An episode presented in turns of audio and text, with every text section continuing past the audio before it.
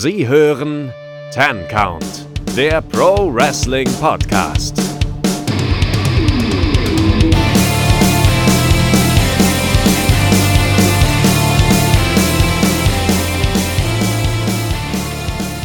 Hallo und herzlich willkommen endlich mal wieder hier beim Ten Count Wrestling Podcast. Mein Name ist Keanu und mit an meiner Seite der liebe Kevin, der zum Glück spontan an diesem Sonntagmittag Zeit hatte. Finally, Ten Count has come back. Ja, es ist aktuell wirklich fürchterlich. Äh, die Verzögerung geht auf meine Kappe. Äh, irgendwie, ich ersaufe in Arbeit, komme zu gar nichts und dann haben wir noch so dieses blöde, äh, also dieses blöde, diese blöde Situation, wenn irgendwie da so zwei Lebenswelten aufeinander krachen. Der eine, der in der Gastronomie arbeitet, also gefühlt, äh, was weiß ich, dann die ganzen Abende und Nächte verplant hat und irgendwie tagsüber könnte der andere, der sagt, ja du, also mittags habe ich irgendwie auch was zu tun. Nicht so einfach, da was zu finden, aber wir haben es geschafft. Wir sind mal wieder da. Ähm, ich, wir haben bisher wenig Resonanz bekommen. Ich, mich würde gerne noch mal wissen, an alle, die das jetzt noch hören und die sich vielleicht gefragt haben, was mit den Jungs los ist. Wie findet ihr eigentlich unser neues Intro, das wir seit der letzten Episode haben? Weil Kevin und ich sind ganz begeistert davon. Ja, also ich muss ehrlich sagen, ich finde nochmal Riesendank an äh, denjenigen, der uns das da eingesprochen hat, ein Freund von Keanu. Wirklich super gemacht und mir gefällt es echt mega gut. Ja, da hat der Andi mal alles gegeben.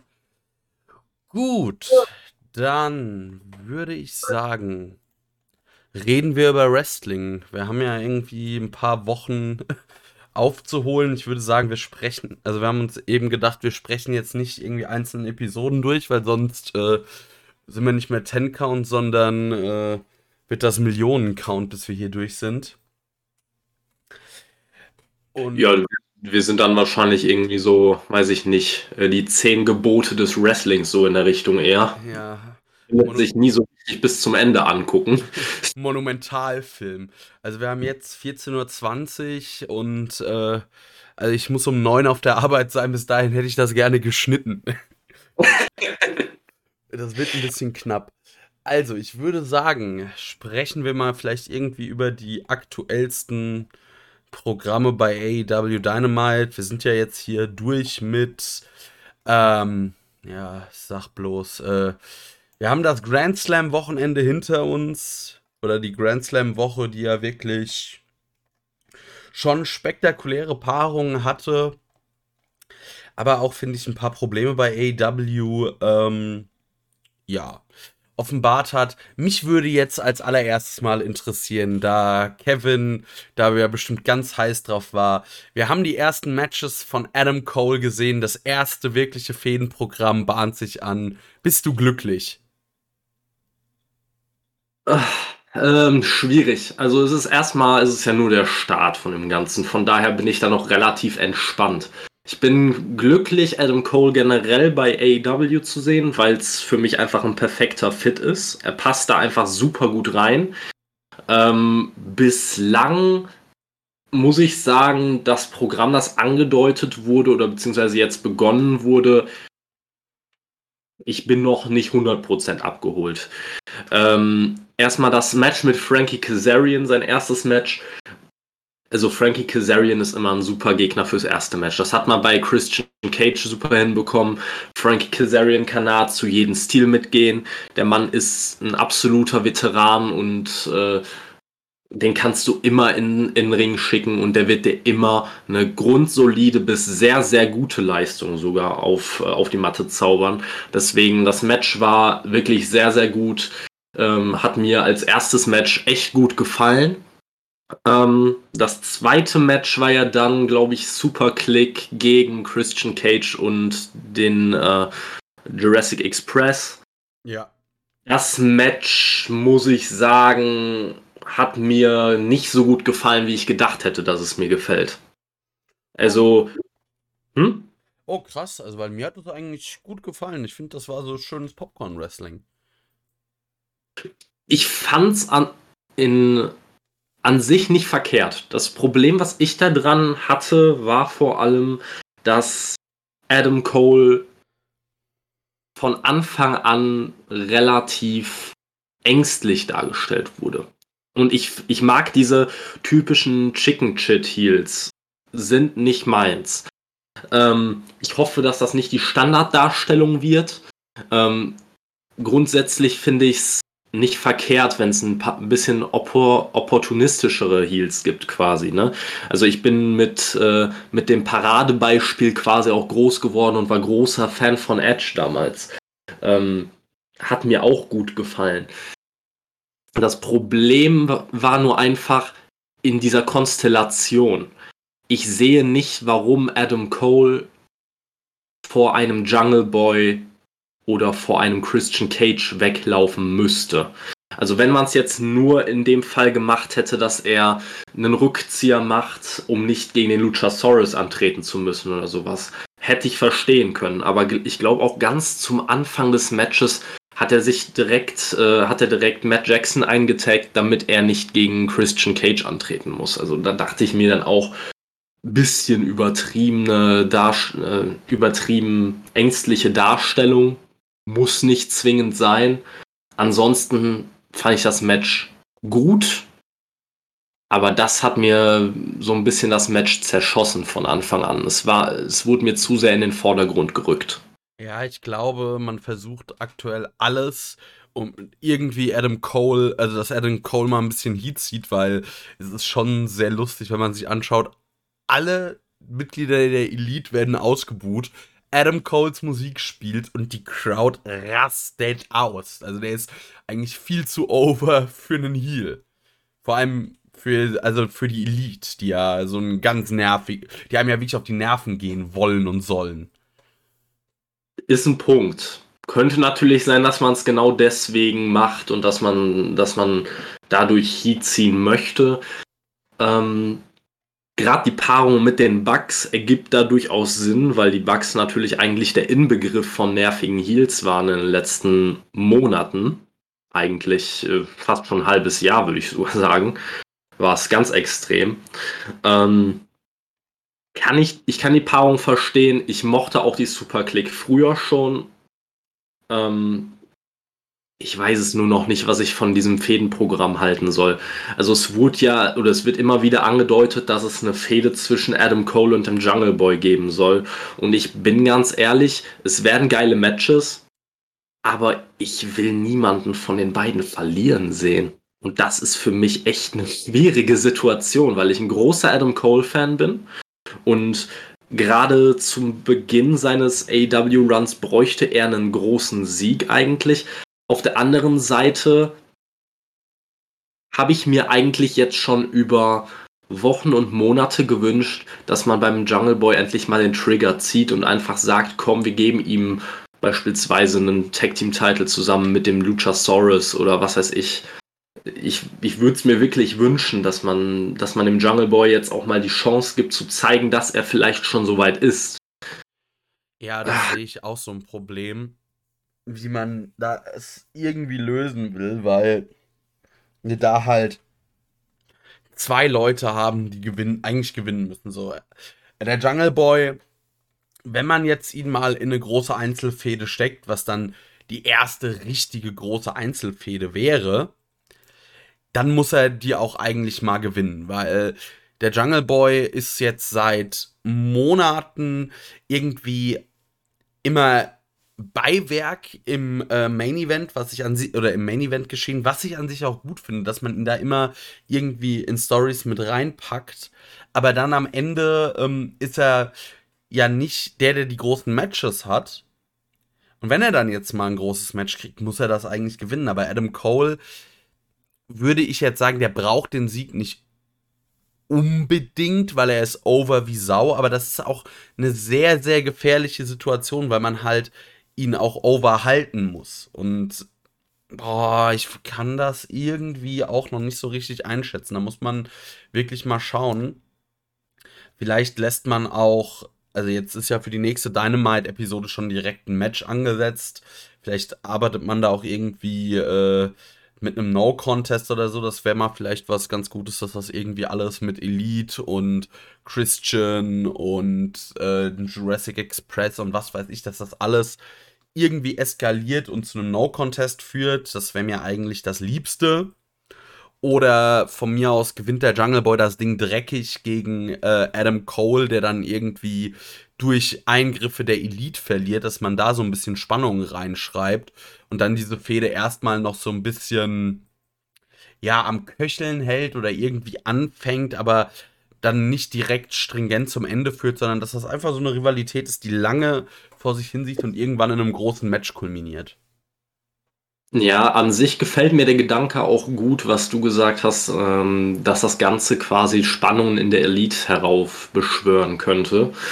Ähm, weil ich bin während diesem Superclick gegen Jurassic Express und Christian Cage Match, da bin ich das Gefühl nicht losgeworden, dass man mit durch diese ja, egoistische Art von Adam Cole, dass er sich zurückzieht und quasi die Young Bucks die Arbeit machen lässt, bin ich das Gefühl nicht losgeworden, dass man dadurch ein bisschen andeuten möchte, dass vielleicht Adam Cole von innen gegen die Elite arbeitet ein bisschen. Es ist natürlich jetzt pure Spekulation, ob das in ein paar Monaten wirklich ja, sich quasi so herausstellen, so entfalten wird, die Storyline. Aber ich könnte es mir halt gut vorstellen, dass Cole quasi äh, laut Storyline, er wurde damals von den Young Bucks quasi aus der Elite gekickt, wortwörtlich, ähm, und durch Marty Skrull ersetzt, ähm, dass er das quasi noch immer persönlich nimmt, dass er es nicht vergessen hat und dass er jetzt quasi versucht, von innen die Elite ein bisschen zu zerschießen. Ist noch immer eine Storyline, mit der ich ein bisschen liebäugle und ich hoffe auch, dass es so kommt. Und natürlich so eine, so eine Niederlage von Adam Cole durch die Young Bucks oder durch die, äh, durch die Elite generell gegen, gegen den Jungle Boy würde, würde dem Ganzen natürlich noch mehr Zündstoff geben.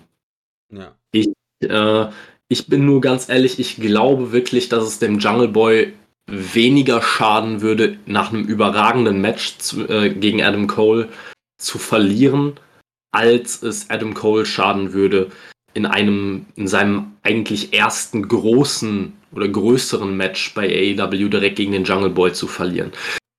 Ich glaube, Adam Cole hat den Sieg in Anführungszeichen nötiger, weil der Jungle Boy hat in letzter Zeit immer wieder Niederlagen einstecken müssen. Trotzdem hat uns die, äh, haben uns die letzten Monate gezeigt, dass der Jungle Boy trotzdem immer heiß geblieben ist. Durch geniale Performances in starken Matches und ich gehe auch fest davon aus, dass das gegen Adam Cole ein wirklich, wirklich gutes Match wird. Ähm, deswegen würde ihm wahrscheinlich da eine Niederlage auch nicht schaden. Nur ich bin wirklich hin und her gerissen, weil ich einfach beide extrem mag und ähm, eigentlich keinem so richtig die Niederlage gönne. Ja. Sehe ich ähnlich. Dann äh, würde ich sagen, gehen wir mal weiter zu einer Situation, wo äh, jemand eine Niederlage ganz definitiv erfahren musste und das zum Glück auch passiert ist. Cody Rhodes gegen Malachi Black, beziehungsweise Malachi Black, der sich so eigentlich nach und nach quer durch die Nightmare Family gefräst hat. Wie fandest du jetzt das äh, Match bei, das war ja bei Grand Slam? Also ich muss ehrlich sagen, das Match war für mich quasi der, äh, das Paradebeispiel dafür, wie sehr eine Crowd eine Dynamik einer, einer Fehde, einer Storyline und eines Matches verändern kann. Ja. Wenn man sich das erste Match anschaut, da gab es schon positive Reaktionen für Malakai Black und ähm, einige Berufe für Cody, ähm, was aber auch einfach ja, sagen wir es mal so, wie es ist, es ist einfach vollkommen normal. Bei Cody Rhodes, der polarisiert extrem und bei jeder Fehde wird es immer Berufe geben, weil Leute vermuten, dass er irgendwen irgendwie begraben wird oder was weiß ich. Ähm, begraben immer in Anführungszeichen, weil die Leute da immer ein bisschen zu schnell urteilen in meinen Augen. Ähm, nur jetzt gerade mit der New York Crowd hat man wirklich nochmal einen Wahnsinnsunterschied gesehen.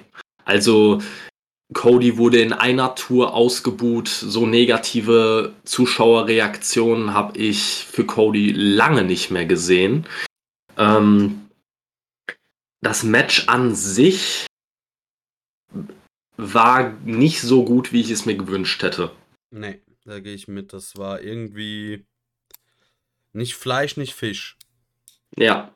Also das erste Match war kürzer, war knapper, hat mir besser gefallen als dieses Match. Ähm, auch dieser, dieser Spot am Ende, äh, mit dem man quasi dann das Match beendet hat, mit Arn Anderson, das brauchte es das? Ich glaube nicht wirklich. Äh, erst, erst fällt er da beim Versuch, um die, um die Ringecke zu gleiten, quasi, fällt er erstmal auf den Arsch, um es auf gut Deutsch zu sagen. Und anstatt dass man dann einfach versucht zu improvisieren, oh, Arn Anderson ist gestürzt, Cody ist besorgt und geht raus und guckt nach ihm. Nein, man wartet, bis der alte Mann aufsteht, auf den Apron steigt, nur damit Cody ihn nochmal runterschubsen kann. Ja. Sah extrem scheiße aus, hätte man anders lösen müssen, hätte man vor allem mit zwei so erfahrenen Leuten wie Cody und Malakai Black anders lösen müssen, wie gesagt. Ähm, Und Arn Anderson auch. Also, wir sind. Ich meine, gut, der hat lange nicht mehr im Ring gestanden, muss er ja auch nicht, aber da müsste er eigentlich auch die Ringintelligenz haben, um zu merken, okay, hier müssen wir jetzt irgendwie improvisieren. Ja, wobei ich da eher, eher den, die Pflicht sehe bei Cody und Malakai Black, weil ähm, bleibt Arn Anderson einfach lange liegen, dann kann das einfach einen Moment der Verwirrung auslösen bei den Leuten im Ring. Ähm, hätte Cody beispielsweise direkt reagiert oder Malakai Black hätte Cody direkt aufmerksam gemacht darauf, ey, guck mal, der liegt da draußen, geh direkt schon mal hin und zieh den Spot quasi ein bisschen vor. Ähm, dann hätte es das Ganze deutlich entzerrt und nicht so ja, slapstick-mäßig aussehen lassen. Also es sah wirklich ganz, ganz arg beschissen aus und auch das Finish an sich hat mir nicht wirklich gut gefallen. Ähm, was, mir, was mir gut gefallen hat, war zwischendurch der, der Moment, als es den äh, Crossroads gab und ich wirklich für einen Moment dachte, ach du Scheiße, nein, nicht wirklich, der gewinnt das jetzt nicht. Und Malakai Black dann nochmal ausgekickt ist Ja. da habe ich äh, kurz Schnappatmung bekommen, weil ich bin, ich bin wirklich, ich bin ja bekennender Cody Rhodes Fan, aber ich habe zu keinem Zeitpunkt dieses Matches gehofft, dass Cody das Ding gewinnt. Also, Deswegen, wenn ja. Cody das Ding gewinn, gewonnen hätte, dann werden jetzt ungefähr seit 10 Minuten alle Headsets und Lautsprecher am Übersteuern, weil ich hier nur in mein Mikro plärren würde. Ähm, was mich noch komplett genervt hat, war, ich liebe ja immer diesen Moment oder diesen Spot, wenn Malachi Black in die Seile springt, einen Moonsault macht, sich wieder ins Stehen kommt und dann in den Schneidersitz geht. Finde ich, sieht, Ja. ist immer geil. ja, Was zum Fick hat Brandy Rhodes da zu suchen? Das ist eigentlich die Frage, die man sich bei AEW seit Tag 1 stellt, oder nicht? Also Also, ich, bin, ich bin ganz ehrlich, wer braucht Brandy Rhodes im AEW TV? Es, ist, es sorgt immer nur für Cringe-Momente, keiner braucht es so wirklich. Ich glaube, die Fanbase von Brandy Rhodes ist auch nicht so wahnsinnig groß, als dass man sagen könnte, dass man, dass man dadurch irgendwelche Zuschauer gewinnt oder glücklich macht. Ich glaube, Also, die Fanbase von Brandy Rhodes war ungefähr genauso groß wie die Fans von äh, Retribution bei WWE oder von Raw Underground. also, wirklich, was soll das denn? Das ist immer so ein geiler Moment, wie er da einfach sitzt und seinen Gegner so guckt, so, äh, äh, okay. Weil er das ja einfach so eine absolute Arroganz mit sich bringt und großartig ist. Dann kommt da Brandy Rhodes rein, die man einfach überhaupt nicht braucht. So, was? War so schön, als Ja. du nicht da warst. Ich meine, die, die Kommentatoren haben es noch versucht, gut zu verkaufen und ja gut, mit dieser Erklärung, die sie geliefert haben, kann man das Ganze erklären. Ja, Malakai Black hat versucht, die Karriere ihres Mannes zu beenden.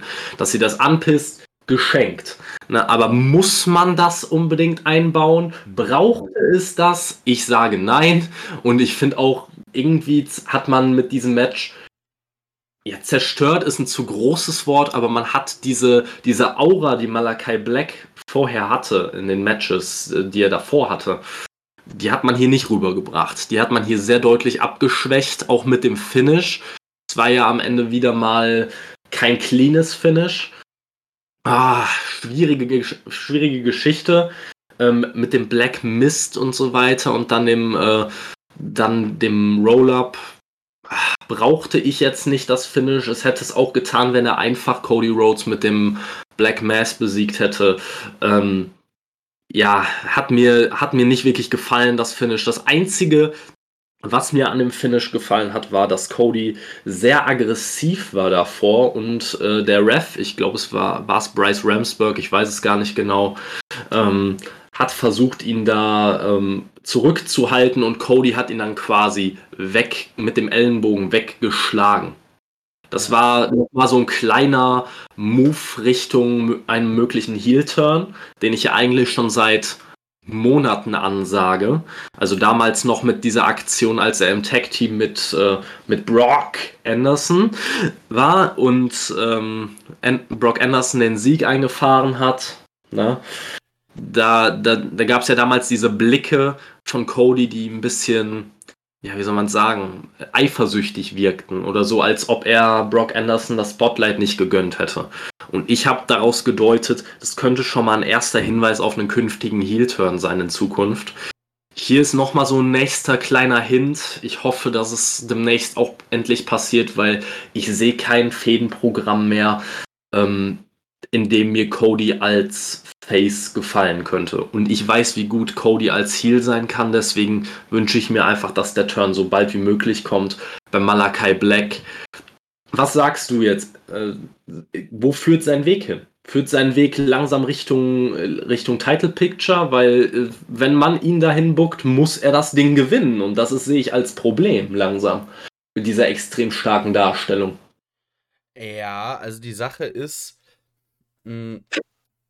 also sein Weg muss nach oben führen, weil du, man hat es ja auch an den Reaktionen gemerkt. Also klar war Cody äh, war unbeliebt, aber das hat, glaube ich, auch viel damit zu tun gehabt, gegen wen er da gecatcht hat. Und egal wo, hast du eigentlich schon gemerkt, dass Malachi Black extrem over ist.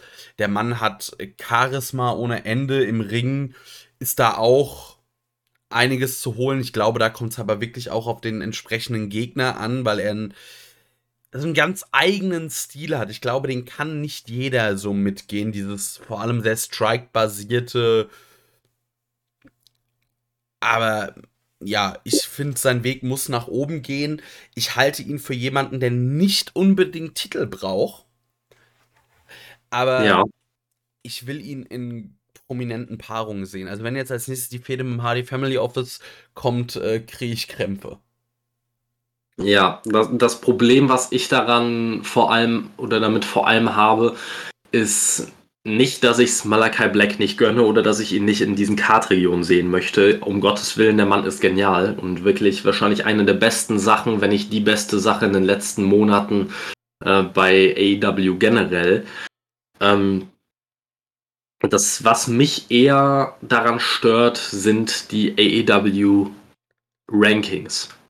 Weil wir haben jetzt schon den Moment, in dem die Rankings einen absolut trügen und einen auf den falschen Weg führen. Und ich glaube, aktuell sind Leute, die hoch gerankt sind in den Rankings, unter anderem. Äh, ich hole sie mir gerade mal auf.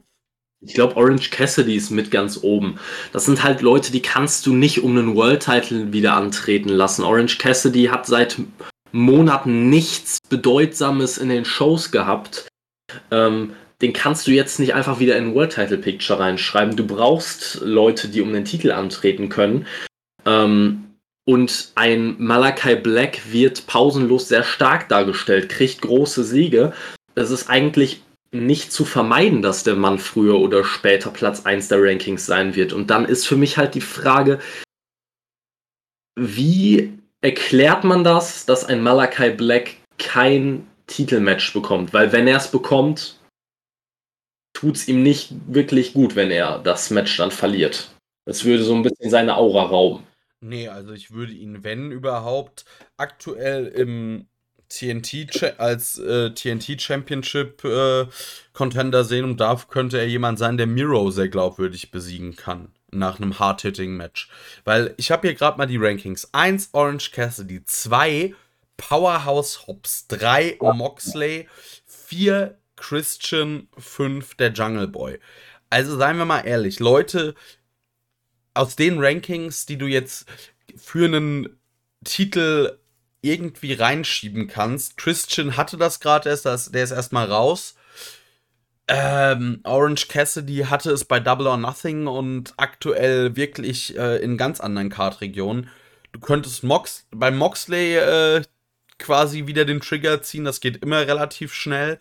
Und ja. beim Jungle Boy die Rakete aufsetzen. Aber ja, von mir aus, also diese Rankings sind Bullshit, da reden wir immer wieder drüber. Ja. Ähm, also entweder muss man diese Rankings anders aufziehen, dass man äh, den ganzen, die ganzen Matches bei Dark und Dark Elevation nicht zählt. Ja. Und dass man dann auch äh, irgendwie anders, also man muss sie irgendwie anders angehen oder man lässt sie bleiben, weil, seien wir ehrlich, Leute, die sich, ich meine, wir reden später drüber, Brian Danielson hat sich mit dieser Performance eigentlich, ist der so der nächste legitime Gegner von Kenny Omega zum Beispiel. Ja, das ist eben das Problem bei den Rankings einfach. Also, wenn, wenn, vor allem wenn man diese Liste durchgeht, du hast es ja gerade schon gesagt, du hast eigentlich fünf Leute, bei denen entweder ein, ein Match mit Kenny Omega um den Titel in der Vergangenheit liegt oder die Leute oder Leute, die generell ähm, von Kenny Omega schon besiegt wurden, wie Christian, wie, äh, wie der Jungle Boy, äh, Orange Cassidy und dann hast du auf der anderen Seite noch Leute, die einfach, äh, die einfach auch gar nicht diese Legitimation haben, ein World Title Match zu bekommen, wie Powerhouse Hobbs beispielsweise. Also es ist einfach, ja, ich glaube, es ist genug darüber gesagt. Schafft die Dinge einfach ab. Ja, es macht jetzt, jetzt gehe ich mal weiter, weil den Frauen wird es noch gruseliger. Eins ist Thunder Rosa mit 27 zu 2. Wann hat die das letzte Mal ein TV-Match geworkt? Mhm. Nummer 2, Jade Cargill mit 14 zu 0. Also, wenn man irgendwie sich diese Rankings zurecht, vernünftig zurechtbasteln will, hält man Jade Cargill da ganz weit unten, weil die willst du wirklich noch nicht in irgendwas um den Champion, um den Championship sehen. Als ja. nächstes Hikaru Shida ich wusste gar nicht, dass sie noch catch bei AEW. also das letzte Mal, wo ich sie gesehen habe, war sie relativ schnell über dem obersten Seil, sagen wir es mal so. Ja, also ganz ehrlich, Hikaru Shida braucht kein Mensch. Und also finde ich ja gut, dass wir sie aktuell nicht sehen. Tai Conti, erste Nummer, wo ich sage, jawoll, ist Nummer 4 mit 26 zu 4. Und über da reden wir gleich auch noch drüber, weil da kriege ich auch langsam das kalte Kotzen. Und Nummer 5 ist Chris Statlander mit 16 zu 1. Seien wir ehrlich, äh, drei Frauen, die da irgendwie im Titelgeschehen mitmischen können. Eine davon hat aber halt erst vor kurzem gegen Britt Baker verloren. Dann haben wir Ty Conti und Thunder Rosa. Thunder Rosa findet eigentlich irgendwie nicht statt. Und Ty Conti äh, findet in der Belanglosigkeit aktuell statt. Ja, Thunder Rosa bekommt ja jetzt gerade ihr weirdes Dreiecksprogramm mit Nyla Rose und Jade Cargill, wo du dir denkst, ja gut, braucht es das? Gehört das so oder ist das schon Kunst? Also ich weiß es nicht. Ist, ist es irgendwie Kunst oder kann das weg? Ja, so in der Richtung eigentlich. Ne? Bei den also, Tech-Teams ist es auch lustig, sorry. Ja, ja, alles gut, mach weiter. Ich, das, das, das ist gerade Young Bucks, okay. Nummer 2, der Jurassic Express, aber dann wird's wild. Nummer 8, der äh, Nummer 3, der Gun Club. Wollt ihr mich verarschen? Wann hatten die überhaupt schon mal TV-Matches? Nee, aber sie erzählen zumindest sehr erfolgreich in den letzten Wochen, dass sie immer und überall unbesiegt sind. Ja. Liegt natürlich auch hauptsächlich daran, dass sie wahrscheinlich gegen äh, Tony Kahns Großcousin bei Dark Elevation im, im toten Cardspot als drittes Match von 19 antreten oder so. Aber was weiß ich. Tony Kahns Großcousin ist auch ein verdammt guter Name. Äh, Sendungstitel. ähm, Nummer 4, da wird es dann noch wilder. Private Party. Ganz ehrlich, die verlieren. Also Private Party, ich weiß nicht, weil ich die zuletzt 2 gegen 2 gesehen habe. Normalerweise verlieren die doch einfach nur immer in irgendwelchen Multiman-Matches. Die fallen mir eigentlich hauptsächlich dadurch auf, dass sie immer irgendwelche komischen Clownsperücken beim Entrance tragen. Ja. Und Nummer 5 FTA. Traurigerweise gehören die tatsächlich dahin, aber das ist dann wieder ein anderes Thema. Da müssen wir eigentlich auch gleich noch drüber reden. Wir haben ja Zeit. Äh, ich würde jetzt eigentlich gerne, weil es muss irgendwie von der Liste äh, täglich grüßt das Murmeltier, also wenn was seit äh, beinahe vier, ist es nicht sogar unsere 40. Episode heute oder die 39. Warte. Äh, ja, so gut bin ich vorbereitet. ich glaube, ne, ist heute Episode 39. Nee, tatsächlich Nummer 40. Heidenei. Ähm, die wir heute aufnehmen. Ja, etwas, was immerhin konstant ist, eine Konstante bei AW, die Women's Division. Ah. Oh, kommen da, da kommen doch Freudengefühle auf, Leute, oder? Also, Wollt ihr auch so wie ich? Seid ihr auch so hyped? I doubt Also ganz ehrlich, man fragt sich so ein bisschen, was war jetzt eigentlich die Intention, also Britt Baker gegen Ruby Soho war ja ein geiles, war ein gutes Match, oder? Haben wir was zu meckern an dem Ding? Mm, nee, nee, nicht wirklich, nee.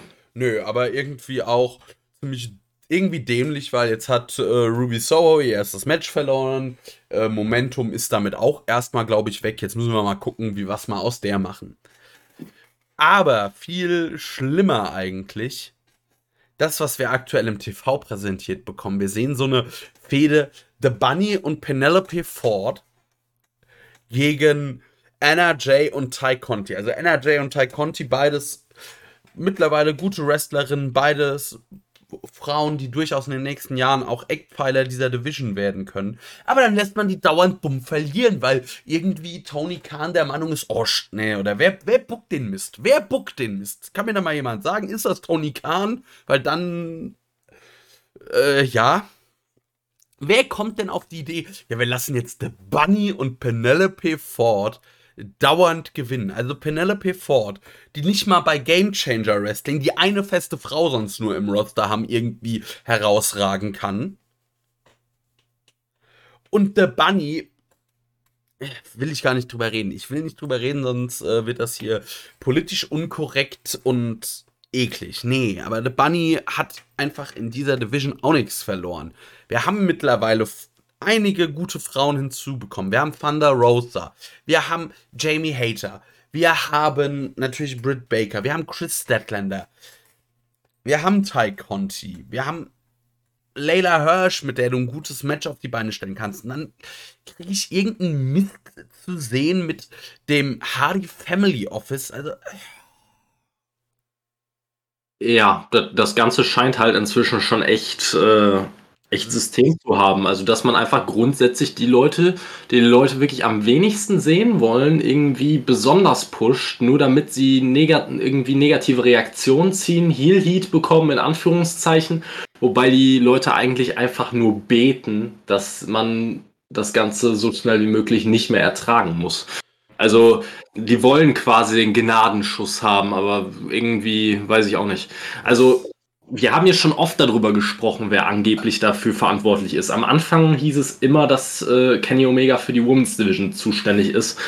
Ähm, ob das jetzt stimmt oder nicht, sei mal dahingestellt, ne? oder wie viel Tony Khan da äh, Einfluss hat. Aber wenn es Kenny Omega ist, dann weiß ich auch nicht. Dann hat wahrscheinlich, hat er sich beim Haarefärben das Haarfärbemittel zu tief einwirken lassen. Das scheint ihm irgendwie wieder in die Gehirnregion vorgedrungen zu sein. Also ich kann es mir nicht mehr anders, vor, anders erklären. Wirklich, es ist, es ist unfassbar schlecht gemacht. Also jetzt haben wir diese komische Vierer-Konstellation mit, äh, mit Penelope Ford, The Bunny, Ty Conti und Anna Jay in diversen Konstellationen äh, in den letzten Wochen sowohl bei Dynamite als auch bei Rampage, glaube ich, gehabt. Immer mit diesem Pack-Finish mit äh, mit den Brass Knuckles und wo das jetzt gerade, wo das jetzt beim bei Rampage, glaube ich, diese Woche war das sogar, glaube ich, bei, bei Rampage ist schon wieder passiert. Da hat Penelope Ford gegen NRJ wieder mit den Brass Knuckles gewonnen. Und ich dachte mir nur so, irgendwann ist sowas einfach ausgelutscht. Ne? Wir haben das über die letzten Monate mit The Blade und Orange Cassidy gemacht. Immer und immer wieder. Und schon da hat es nicht funktioniert. Keiner wollte das sehen. Und jetzt macht man es mit den Frauen genauso. In verschiedensten Konstellationen. Und man fuckt die Fans nur noch ab. Die New York Crowd war so abgenervt. Das kann sich kein Mensch vorstellen. Nach dem Match, äh, nach dem Finish gab es noch den Beatdown von, äh, von, von den Heels an NRJ. Und Ty Conti kam raus, um den Safe zu machen. Und the crowd goes mild. Keiner hat irgendwie Interesse daran. Keiner wollte das sehen. Die Leute haben sich alle nur gedacht, wann geht's weiter? Wann kommt das nächste Match? Keiner wollte es sehen. Keiner. Nicht mal der geringste Pop für Ty Conti. Und das ist ja eigentlich bei solchen Saves, bei solchen Run-Ins immer nicht der Fall. Da gibt es eigentlich immer einen großen Pop. Nicht mal eine Mini-Reaktion gab es. Und das ist ein absolutes Trauerspiel. Ja, es ist. Es ist eine Katastrophe, ganz ehrlich. Ja. Und, Und, du, könntest, äh, du könntest ja da wirklich auch einfach gute Matches auf die Beine stellen. Stell halt, was weiß ich, eine Chris Statlander gegen eine Jamie Hater. Lass eine Thunder Rosa gegen irgendwen catchen, außer halt äh, Jade Cargill. Und lass halt Jade Cargill irgendwen von Dark wegsquashen oder so, wenn du ihr die TV-Zeit einfach geben willst.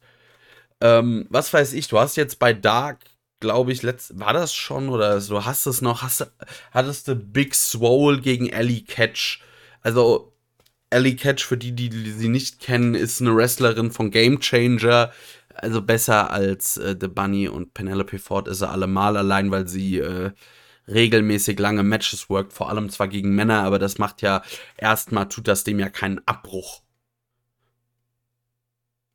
ja, ich, für mich liegt es wirklich auch, wie du schon sagst, überhaupt nicht am Material. Also für mich liegt es deutlich einfach nur daran, dass man einen feuchten Furz gibt auf die Women's Division und das schon seit Monaten. Wenn man sich anschaut, wer die Leute sind in der Women's Division, die gerade besonders over sind, kannst du die an einer Hand abzählen. Du hast einmal Britt Baker, du hast Thunder Rosa, du hast Ruby Soho und du hast äh, noch mit Abstrichen eine Chris Statlander. Ja. Von den Leuten, Ruby Soho profitiert absolut davon, dass sie gerade erst debütiert ist. Wenn man da weiter, wenn man, wenn man da genauso genial bookt wie bei 90% der Women's Division, ist die in zwei Monaten tot. Genauso hast du eine Thunder Rosa und eine Britt Baker. Britt Baker, geniale Arbeit, nehmen wir einfach mal raus, aber eine Thunder Rosa ist nur deswegen over, weil man ihr einmal vor gefühlt einem Vierteljahr 20 Minuten mit Britt Baker im Main Event von Dynamite gegeben hat. Einfach mal einmal Zeit geben, sich einmal Zeit nehmen für de ein, deine gesamte Division. Hat sich nachhaltig ausgezahlt und man macht nichts damit oder erst ein Vierteljahr später. Es ist katastrophal schlecht gemacht. Und äh, wenn ich jetzt dann die äh, Gerüchte höre, dass man einen Midcard-Title für die, für die Frauen einführen möchte. Ne? Also, wofür denn? Für welche Midcard denn? Du hast nur Leute, die entweder um den World Title antreten können, weil sie entweder extrem over sind, weil du denen einmal in zwei Jahren oder so mal Aufmerksamkeit gewidmet hast, denen Zeit gegeben hast und das teilweise schon ein halbes Jahr zurückliegt. Leute, die mal zwei, drei Wochen stark gebuckt wurden und dann einfach vom, äh, vom Radar verschwunden sind und deswegen noch halbwegs glaubwürdig sind, weil sie einfach in der Zeit halt auch keine großen Niederlagen im, im TV hatten. Sie wurden halt schlicht und ergreifend einfach vergessen. Oder du hast Leute, die einfach Standard Dark und Dark Elevation Material sind, weil du die Leute einfach noch immer nicht bei Dynamite gesehen hast. Ja. Und dafür willst du jetzt einen Midcard-Title einführen. Was willst du denn da? Was soll das Ganze geben? Willst du nachher The Bunny vs. Big Swole bei Dark Elevation um den TBS-Titel sehen?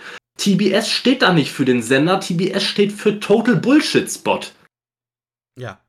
Äh, absolute Zustimmung. Vor allem, es kann gar keine Card geben, weil es gibt ja nicht mal eigentlich eine Division, weil mit Jetzt bräuchten wir, wir brauchen echt mal so einen Statistik-Praktikant, äh, der uns so Sachen vorher rausarbeitet. Aber was ist denn die Durchschnittszeit bei einer Dynamite-Episode, die ähm, die Frauen bekommen? Was weiß ich, von, ich sag mal, einer Stunde 40 wirklicher TV-Zeit, Werbung abgezogen, bekommen die keine 10 Minuten. Oder gerade so 10 Minuten. Ja, wahrscheinlich im Schnitt, wahrscheinlich um den Dreh. Ja, mit 10 Minuten Sendezeit pro Woche kannst du keine Division aufbauen. Also ganz ehrlich, du hast das Material. Dann schmeiß halt mal dein gesamtes Hardy Family Office irgendwie aus deiner Planung, weil seien wir mal ehrlich, ähm, außer dass Tony Khan vielleicht den Sadisten spielen kann und jetzt nächste Woche oder so äh, Jack Evans seine Haare abrasiert bekommt, äh, braucht das ja echt keiner. Also mir tut Jack Evans mittlerweile leid, weil der irgendwie ja auch nur zwischen Doghouse und In-Ring äh, Demütigungen hin und her macht. Der hätte vielleicht auch in den Indies mehr Spaß. Aber was soll denn der Mist? Also das braucht doch kein Mensch ich kann es langsam auch nicht mehr beantworten. Also ich ähm, mit deiner Theorie, dass Tony Khan belastendes Material oder dass Matt Hardy äh, belastendes Material von Tony Khan haben muss, ich, ich bin langsam wirklich auf deiner Seite. Also ich, ich kann es nicht mehr erklären. Ich weiß es nicht. Also ganz ehrlich, du magst sie beide nicht. Aber die Fehde Joey Janella, Sunny Kiss, die bei Dark irgendwie da gemacht wurde, die wäre mit, die wäre weitaus interessanter, weitaus unterhaltsamer als alles, was das Hardy Family Office sich da irgendwie zusammenkrebst.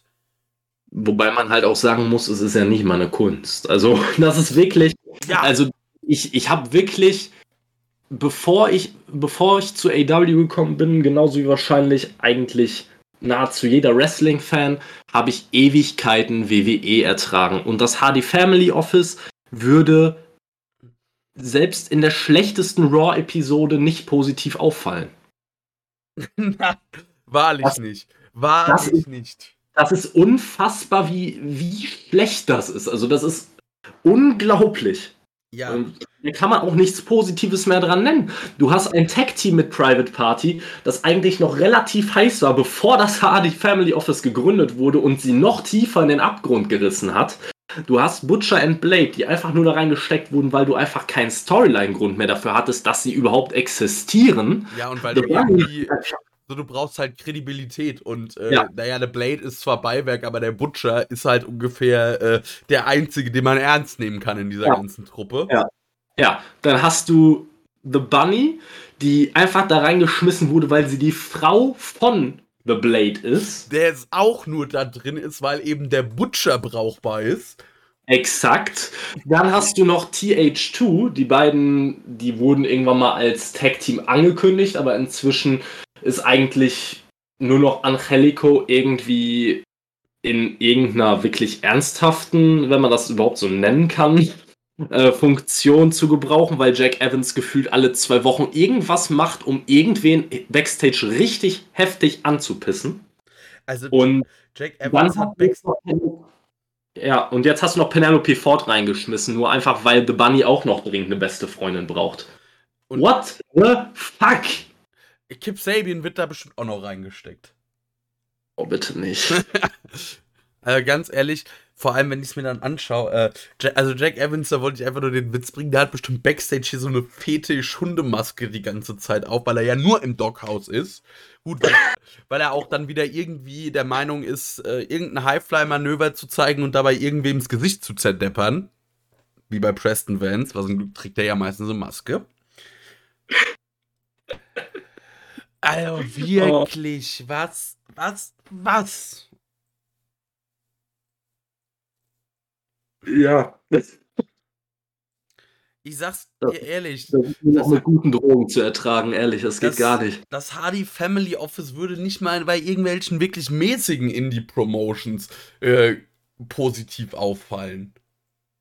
Natürlich nicht. Also, wie gesagt, wir, wir sind da gerade alles durchgegangen. Also, das Einzige, wovon das Hardy Family Office wortwörtlich lebt, ist, dass Matt Hardy vor 20 Jahren irgendwann mal was gemacht hat, was Leute gut fanden. Na, er war das ja auch meistens ja. nur das Beiwerk seines charismatischen Bruders.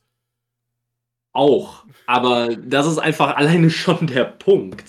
Sie leben davon, dass Matt Hardy der, der, der Leader des Stables ist. Das kannst du dir nicht ausdenken. Außerhalb des, außerhalb des Broken Gimmicks hat er es einfach als Singles-Wrestler nie geschafft, overzukommen, wirklich. Also, was erwartet man sich davon? Und wir reden jetzt nicht über Matt Hardys aktuelle In-Ring-Fähigkeiten. Welche In-Ring-Fähigkeiten? Wollte ich gerade sagen. Also ich habe bei Game Changer ähm, Ricky Morton ein paar Mal wresteln sehen. Was man eigentlich auch schon echt nicht mehr will. Aber selbst Ricky Morton kriegt noch mehr im Ring hin als Matt Hardy. Und der ist, glaube ich, 20 Jahre älter. Ja, das ist jetzt auch alles kein Wunder. Ne? Also, wie gesagt, äh, es ist einfach alles nicht mehr schön anzusehen. Es war nie schön anzusehen. Wir, wir betteln seit Monaten, dass jemand Erbarmen mit uns hat. Haben sie nicht. Ich glaube, wir können uns das Ganze echt sparen. Ne? Also, ganz ehrlich, mittlerweile denke ich mir, also entweder dann gründet halt von mir aus, und wenn ihr es wirklich erstmal nur im Internet macht, dann baut halt irgendwie dann macht Dark oder Dark Elevation, eine der beiden Shows. Brauchst echt nicht beide als De Developmental.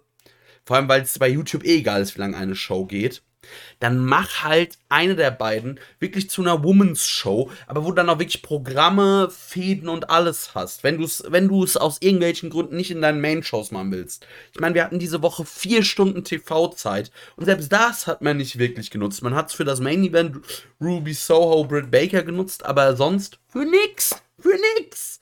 Und wir sahen wirklich sehr viel Hardy Family Office und dann hatten wir noch äh, an sich ja ein cooles Match, Lucha Brothers und ähm, hier Proud and Powerful gegen, was war das? Butcher Blade Private Party, ja, auch wieder Hardy Family Office. War, in, war kein schlechtes Match, aber hat auch nichts wirklich gebracht. Nee. Das hätte man wunderbar für irgendein Frauenmatch nutzen können. Man hätte so vieles in den letzten Monaten oder, oder fast schon Jahren für Frauenmatches nutzen können. Also wir hatten da wirklich so viel Bullshit, das ist unglaublich. Ne? Wenn man jetzt einfach mal an die Anfänge von AEW zurückgeht, die Anfänge der AEW Women's Division, man hatte schon immer ordentliches Material und dann kam man immer auf irgendeine Bullshit-Idee, irgendwas zu zerstören. Wir hatten, ich will, ich will jetzt keine alten Wunden aufreißen, aber während es einige gute Workerinnen heutzutage nicht ins AW-TV schaffen, obwohl wir ja inzwischen neben Dynamite schon auch noch Rampage haben, hat es damals, wo es nur Dynamite gab, das Nightmare Collective regelmäßig ins TV geschafft. Das Nightmare Collective. Ich Lass es suchen. So verdrängt, das war Brandy Rhodes mit wem? Awesome Kong, Mel und äh, Luther. Ach du Heiland. Genau so. Immerhin, wir sind, haben lange Luther nicht mehr im TV gesehen. Aber auch nicht lange genug. ja, lange genug wäre ungefähr noch gar nicht. Ja. Äh, apropos Luther, da gehen wir vielleicht, sollen wir vielleicht mal über den Grund sprechen, warum Luther halt äh, überhaupt bei AW irgendeinen Posten hat. Chris Jericho, der jetzt eine Fehde mit American Top Team hat. Äh, nicht American Top Team, Man of the Year, die mit American Top Team rumhängen. Oh. Ja. Und das war halt dann wirklich der Moment, wo ich, äh, ja, ich weiß es nicht. Also, ich, wohl, ich war wirklich nach dem Match zwischen Man of the Year und, äh, und Jericho und Hager war ich wirklich kurz davor, mich auf alle Viere zu knien und mich selbst aus, auszupeitschen, weil ich dachte, ich hätte Gott irgendwie Unrecht. Also irgend, irgendwas habe ich, irgendwas habe ich doch in meinem Leben falsch gemacht. Also, keine Ahnung. Also ganz ehrlich, man muss ja sagen, hier der Typ, äh, wie heißt das, Lambert? Lambert? Äh, ach ja, du meinst Dan Lambert, ja. Ich meine den Jim Cornette Rip-Off. Der macht das ja ganz gut. Finde ich ja lustig tatsächlich. Ja. Wie er Gefällt mir auch gut, ja. Wie er einfach, der hört, glaube ich, einfach den Jim Cornette Podcast und dann schreibt er sich die besten Sachen raus. Also Jim Cornette schreibt seine Promos. Aber, ähm, meine Güte. Also, wenn wir was gelernt haben im Laufe der Zeit, dass du Ethan Page einfach nur ein, gut, ein gutes Fädenprogramm geben musst. Den Rest macht er selbst, weil dieses äh, Coffin-Match zum Beispiel mit Darby Allen war richtig gut. Aber lass doch Scorpio Sky da raus. Also, ich bin. Ich weiß nicht, was ich da noch sagen soll. Was. Lasst es doch. Es tut weh und es ist nicht gut. Und. Also, ist auch immer was, wenn mir Leute erzählen wollen, das AEW-Roster ist so voll. Ja, das ist voll. Aber solange Leute für Leute wie Scorpio Sky, das Hardy Family Office und was weiß ich was, äh, TV-Zeit da ist, ist das Roster eindeutig noch nicht voll genug. Ja, aber was mich vor allem echt genervt hat an dem Ganzen, war auch nach dem Match. Nach, erstmal, erstmal, erstmal das Finish war ja kompletter Bullshit. Also warum bitte lässt man Man of the Year, die wirklich in der Bedeutungslosigkeit schon nur noch ganz knapp über Hardy Family Office Level waren. Ähm, warum lässt man die gegen Chris Jericho und Jake Hager gewinnen? Hager wurde in den letzten Monaten immer wieder richtig heftig protected, durfte selbst gegen Wardlow gewinnen. Jericho sowieso hat erst vor kurzem noch MJF besiegt. Und jetzt verlieren die beiden im Tag Team gegen Man of the Year. Und danach gab es den Beatdown vom American Top Team an, äh, an den beiden, wo ich mir dann gedacht habe, soll ich das jetzt feiern? Ne? Ich habe keine Ahnung von MMA. Die haben bei diesem, ich weiß nicht, wie der nochmal hieß, Jorge Masvidal oder so, glaube ich. Bei dem haben sie so getan, als wäre er Jesus. Und bis auf die Optik hat er mit dem echt nicht viel gemeinsam. Also ich weiß nicht, also, puh ich weiß nicht, ob die Leute wirklich Stars in den USA sind, aber hier habe ich noch nie irgendwas von denen gehört, bevor ich AEW gesehen habe. Also das war. Dann soll man das feiern, dann gibt es einen riesen Beatdown an Hager und Jericho und du wartest eigentlich nur und du denkst dir, Sekunde, sind die nicht Teil eines Stables? Ist nicht ein Stable eigentlich dafür da, dass genau in so einem Moment einfach mal weiß ich nicht, ein Safe gemacht wird, nicht passiert. Es passiert überhaupt gar nichts. Genau das gleiche bei dem Ding mit Miro und äh, Sammy Guevara, wo es den Beatdown gab äh, an Sammy und äh, an Fuego del Sol. Wieder mal, die anderen Leute, die anderen Mitglieder des Inner Circle haben sich einen Scheiß drum gekümmert. Wirklich im Moment, also ich weiß auch nicht. Es kommt mir immer so ein bisschen so vor, als wäre, als wäre man, weiß ich nicht, der Torwart von Schalke 04 in der letzten Saison. Du bist zwar offiziell Teil eines Teams, aber keiner will dir helfen oder so. Ja. Also, also, was zum Fick? Ja. Dann könnt ihr das mit den Stables auch direkt sein lassen. Also, ja, vor allem, wofür sind die denn da? Vor allem Proud and Powerful, die äh, bei einem Hometown, also die der Hometown-Act waren die hätten auch ruhig mehrfach auftreten können. Die wären immer gefeiert worden. Und dann lass doch einfach Proud and Powerful, dann noch, was weiß ich, mit Eddie Kingston, weil New York Gang und irgendwie, was weiß ich, noch ein paar Leuten, die müssen gar nicht bei AW sein, die lassen einfach nur böse aussehen mit, was weiß ich, Baseballschlägern und ähnlichem äh, Material rauskommen und die vertreiben. Das ist ein cooler Moment. Wenn es einen Moment in Gesamt AEW, äh, in der gesamten AEW-Ära gab, in der man Mike Tyson begründet bringen konnte, war das der Moment. Ja. Also. Vor allem, weil er da kein Mikro bekommen hätte. Ja. Also, ich weiß wirklich nicht, was der Punkt ist an dem ganzen Ding. Also, möchte man irgendwann American Top Team gegen, gegen den Inner Circle bringen? Schön und gut. Dann frage ich mich, warum gab es hier nicht den Run-In? Warum gab es hier nicht den Safe? Warum gibt es überhaupt bei euch noch Stables? Weil der Inner Circle scheißt auf alles. The Pinnacle? Ist das noch ein Ding oder benutzt FTA nur noch deren Musik? Ich weiß es nicht. Ich weiß es nicht. Ja. Äh, als nächstes müssen wir wohl mal über. Also, ich, jetzt hatte ich es mir gerade überlegt, das ist auch wieder irgendwas, wo ich meckern muss. Ja, Darby Allen und Sting. Ja. Ja. Was soll das? Ich weiß auch nicht. Also ich, ich war vor dem Match, habe ich noch online ein bisschen was dazu geschrieben, weil ich da schon hin und her gerissen war. Ich habe gesagt, auf der einen Seite braucht Darby einen großen Sieg, weil er ja gerade erst äh, gegen CM Punk verloren hat, dann wieder einen großen Sieg zurückbekommen, wäre nicht verkehrt. Aber er hat doch Sean Spears besiegt. Apropos Sean Spears, wie sehr kann man eigentlich einen einzelnen Wrestler beerdigen?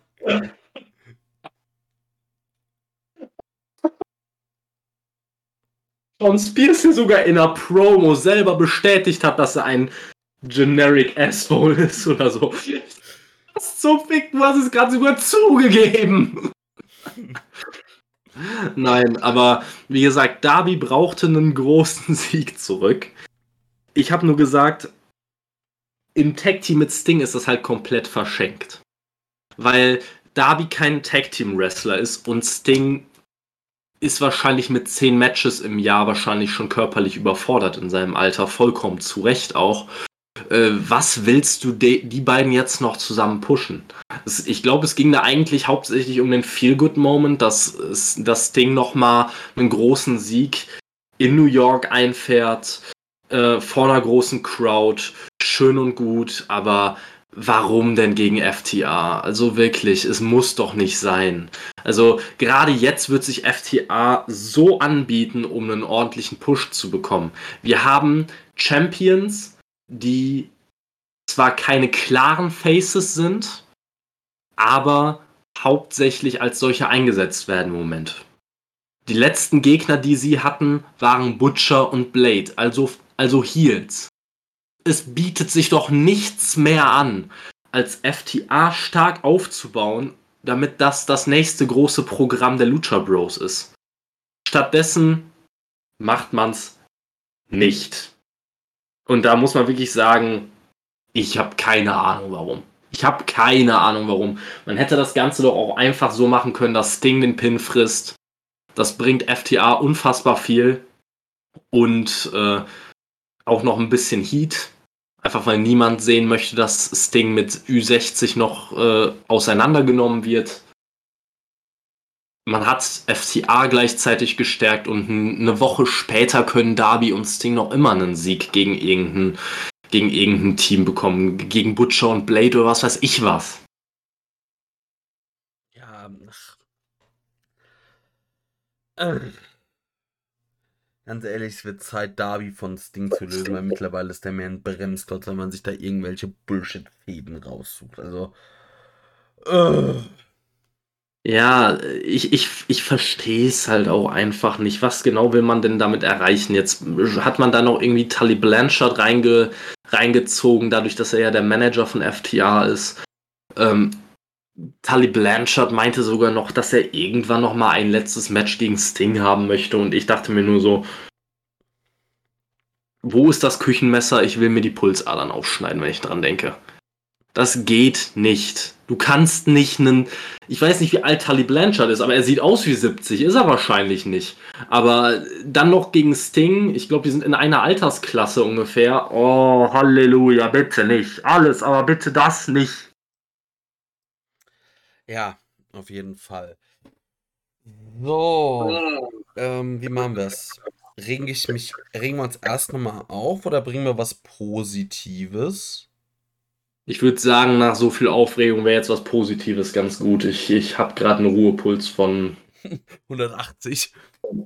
Ja, mindestens. CM Punk gegen Powerhouse Hobbs. Ja, ist was Positives auf jeden Fall. Also, ich finde die Match-Storyline, die da erzählt wurde, extrem gut. Das Match hat mich echt unterhalten, hat auch Powerhouse Hobbs prinzipiell eher gestärkt nochmal in der Niederlage.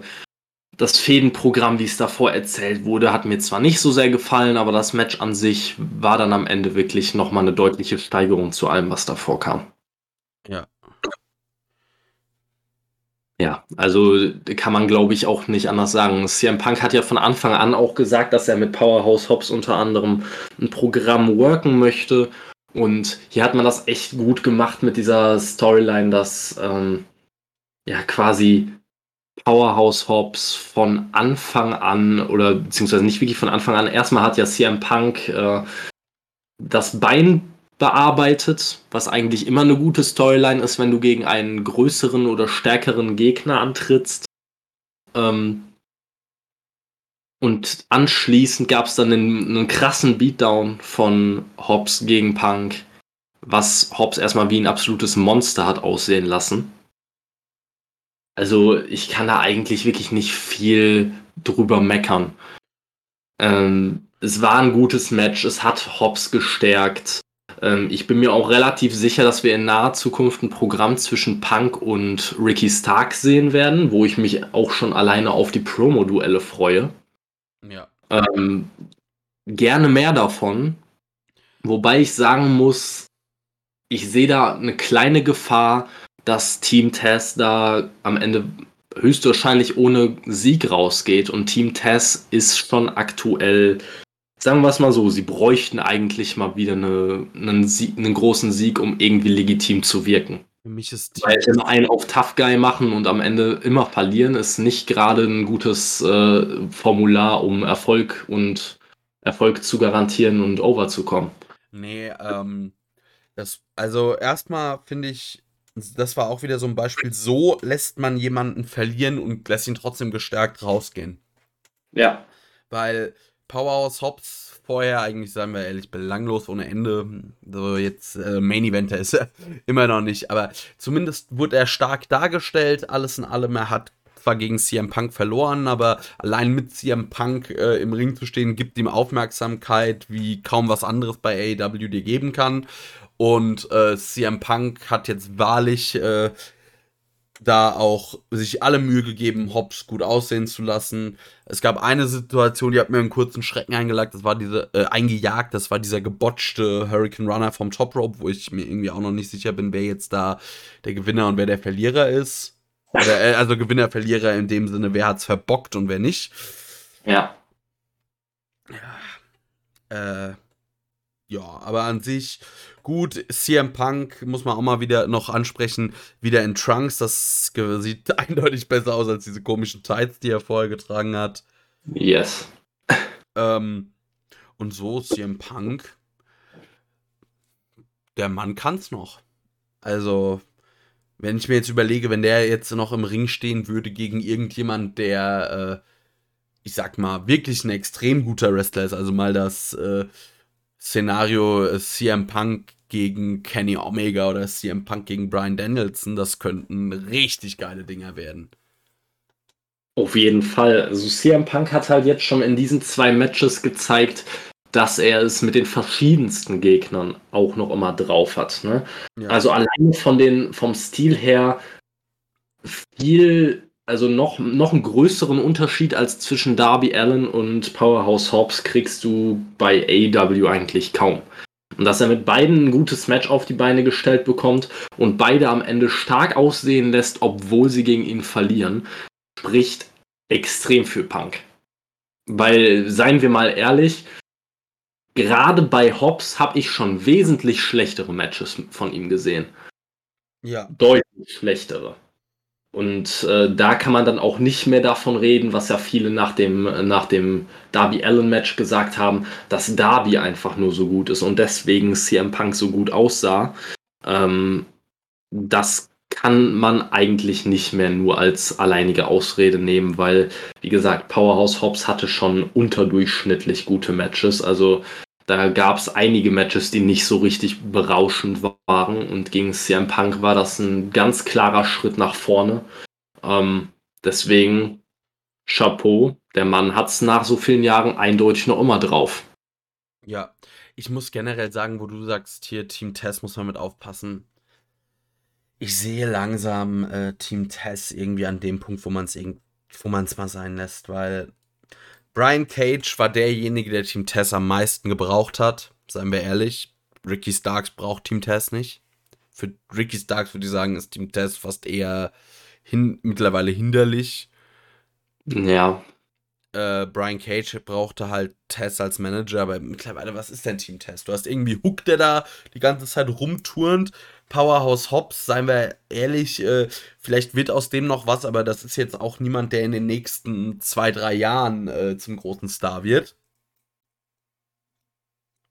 Also, also ich sehe jetzt keinen großen Star unbedingt, also jetzt nicht, äh, nicht irgendwie einen der größten möglichen Stars der Company in den nächsten Jahren in Powerhouse Hobbs, aber ich sehe da schon wirklich auch ordentlich Potenzial. Weißt du, also, was ich in Powerhouse Hobbs sehe, was der werden könnte?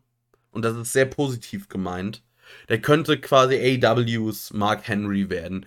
Niemand für einen World Title, aber immer halt irgendwie da. Der ist immer mal gut, um irgendwen wegzusquashen. Den ja. kannst du für alle möglichen Programme einsetzen.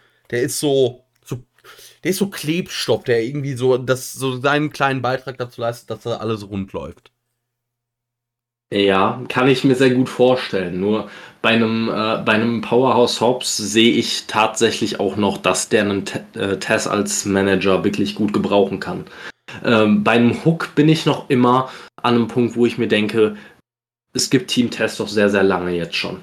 Wann möchte man Hook sein erstes Match bestreiten lassen? Weil seien wir ehrlich, es gibt Team Test so lange schon. In der Zeit hat unter anderem ein Anthony Ogogo, der überhaupt keine äh, keine Wrestling-Erfahrung hatte davor, der hat sein Debüt gegeben, der hat schon die ersten Programme bestritten, Rookies aus der Nightmare Factory haben es inzwischen zu, äh, haben es in, inzwischen zumindest mal zu Dark oder Dark Elevation geschafft, regelmäßig. Ähm, und ein Hook hat noch immer nicht sein erstes TV-Match bestritten oder überhaupt sein erstes Match. Also ich weiß jetzt langsam echt nicht, wo man mit ihm hin möchte. Irgendwann muss man ihn doch auch mal in den Ring stecken. Ja, also ich, ich weiß es wirklich nicht. Also einfach nur, weil er, weil er in einer, in einer Jeans und in einem und in einem Muskelshirt cool aussieht, braucht man den nicht auf dem, braucht man den jetzt nicht unbedingt im, äh, im Roster haben. Also schwierig. Ja, die Sache bei Team Tess ist so, ich finde Ricky's, also gerade Ricky Starks passt da einfach nicht rein. Also, ich finde es ja an sich sinnvoll, wenn Tess halt äh, sich Leute unter seine Fittiche nimmt, wie er einer war. Irgendwie Powerhouses und äh, irgendwie schon interessant, aber Ricky Starks, der braucht keinen Manager wie Tess, der für ihn das Reden übernimmt. Das ist ja Ricky Starks größte Stärke. Und irgendwie bei so einem, ja, Lower Mid-Card Stable da rumzutouren, ist für Ricky Starks aktuell nicht sinnvoll. Also, wenn man mit dem was vorhat, dann muss es langsam mal passieren, sonst wird der so ein, auch halt so ein ewiger Mitkader. Oder jetzt nicht mal böse gemeint. Also, ich sehe jetzt, weiß ich nicht, vielleicht bin ich da einzeln, aber ich sehe in Ricky Starks jetzt auch kein World Championship-Material. Nee, sehe ich auch nicht. Das, das, das, Problem, was man da einfach hat, ist, man hat wirklich bei Ricky Starks viel, viel, viel zu lange abgewartet. Also man hat ihn so lange in diese Team Test Geschichte reingepackt, die auch immer mehr an Bedeutung verloren hat und äh, irgendwie dann ja so komisch auseinandergedriftet ist, ohne so ein wirkliches abschließendes Ende zu haben, dass man sich dann irgendwann einfach gedacht hat, ja, und jetzt, wo geht's denn weiter mit ihm? Es ging nicht weiter. Dann hatte er auf einmal eine Verletzung. Jetzt kamen etliche Neuverpflichtungen dazu, die ihm einfach wirklich äh, große Spots auf der Card schon weggenommen haben. Leute, die einfach auch schon wesent wirklich wesentlich weiter sind in ihrer Entwicklung als er. Die äh, einfach auch ein ganz anderes Level an Talent sind. Und irgendwie sehe ich nicht wirklich den Weg für Ricky Starks, der noch wirklich deutlich nach oben führt. Also ich sag mal, es gab einige Leute, die immer mal wieder ein bisschen liegen gelassen wurden, die dann, äh, die dann früher oder später wieder an äh, ja, Bedeutsamkeit, sage ich jetzt mal, Tempo aufgenommen haben. Also beispielsweise ein Sammy Guevara, ne? wo aber immer wieder klar war, dass man einen klaren Plan mit ihm hat. Das Gefühl habe ich bei einem Ricky Starks überhaupt nicht. Ja. Ich weiß nicht, was man da vorhat. Irgendwie sehe ich Team Test mittlerweile sehr, sehr kritisch, weil was hat's denn den Einzelnen gebracht? Sie durften sich, also wenn ich mir Team Taz im Jahre, wenn ich mir seit, seit einem Jahr grob anschaue, dann durfte sich äh, Brian Cage für äh, Moxley hinlegen. Ricky Starks hatte irgendwie ein paar Fäden. Naja. Dann mussten sie mussten sich äh, Starks und Brian Cage für Team Tess hinlegen. Du meinst für für Sting und Darby Allen? Ja, ja. äh, dann durfte Brian Cage einmal den Hangman besiegen, um sich dann für ihn hinzulegen. Dann hat man irgendwie Brian Cage nach einem halben Jahr nach den ersten Spannungen da rausgeschrieben. Der ist jetzt irgendwie verletzt. Äh, ich weiß gar nicht, ist Darby, ist, hat Ricky Starks eine Ringfreigabe oder ist der aktuell auch verletzt? Ich kann es dir gar nicht sagen, ehrlich nicht. Ja, es ist alles so ein Hickhack und ja.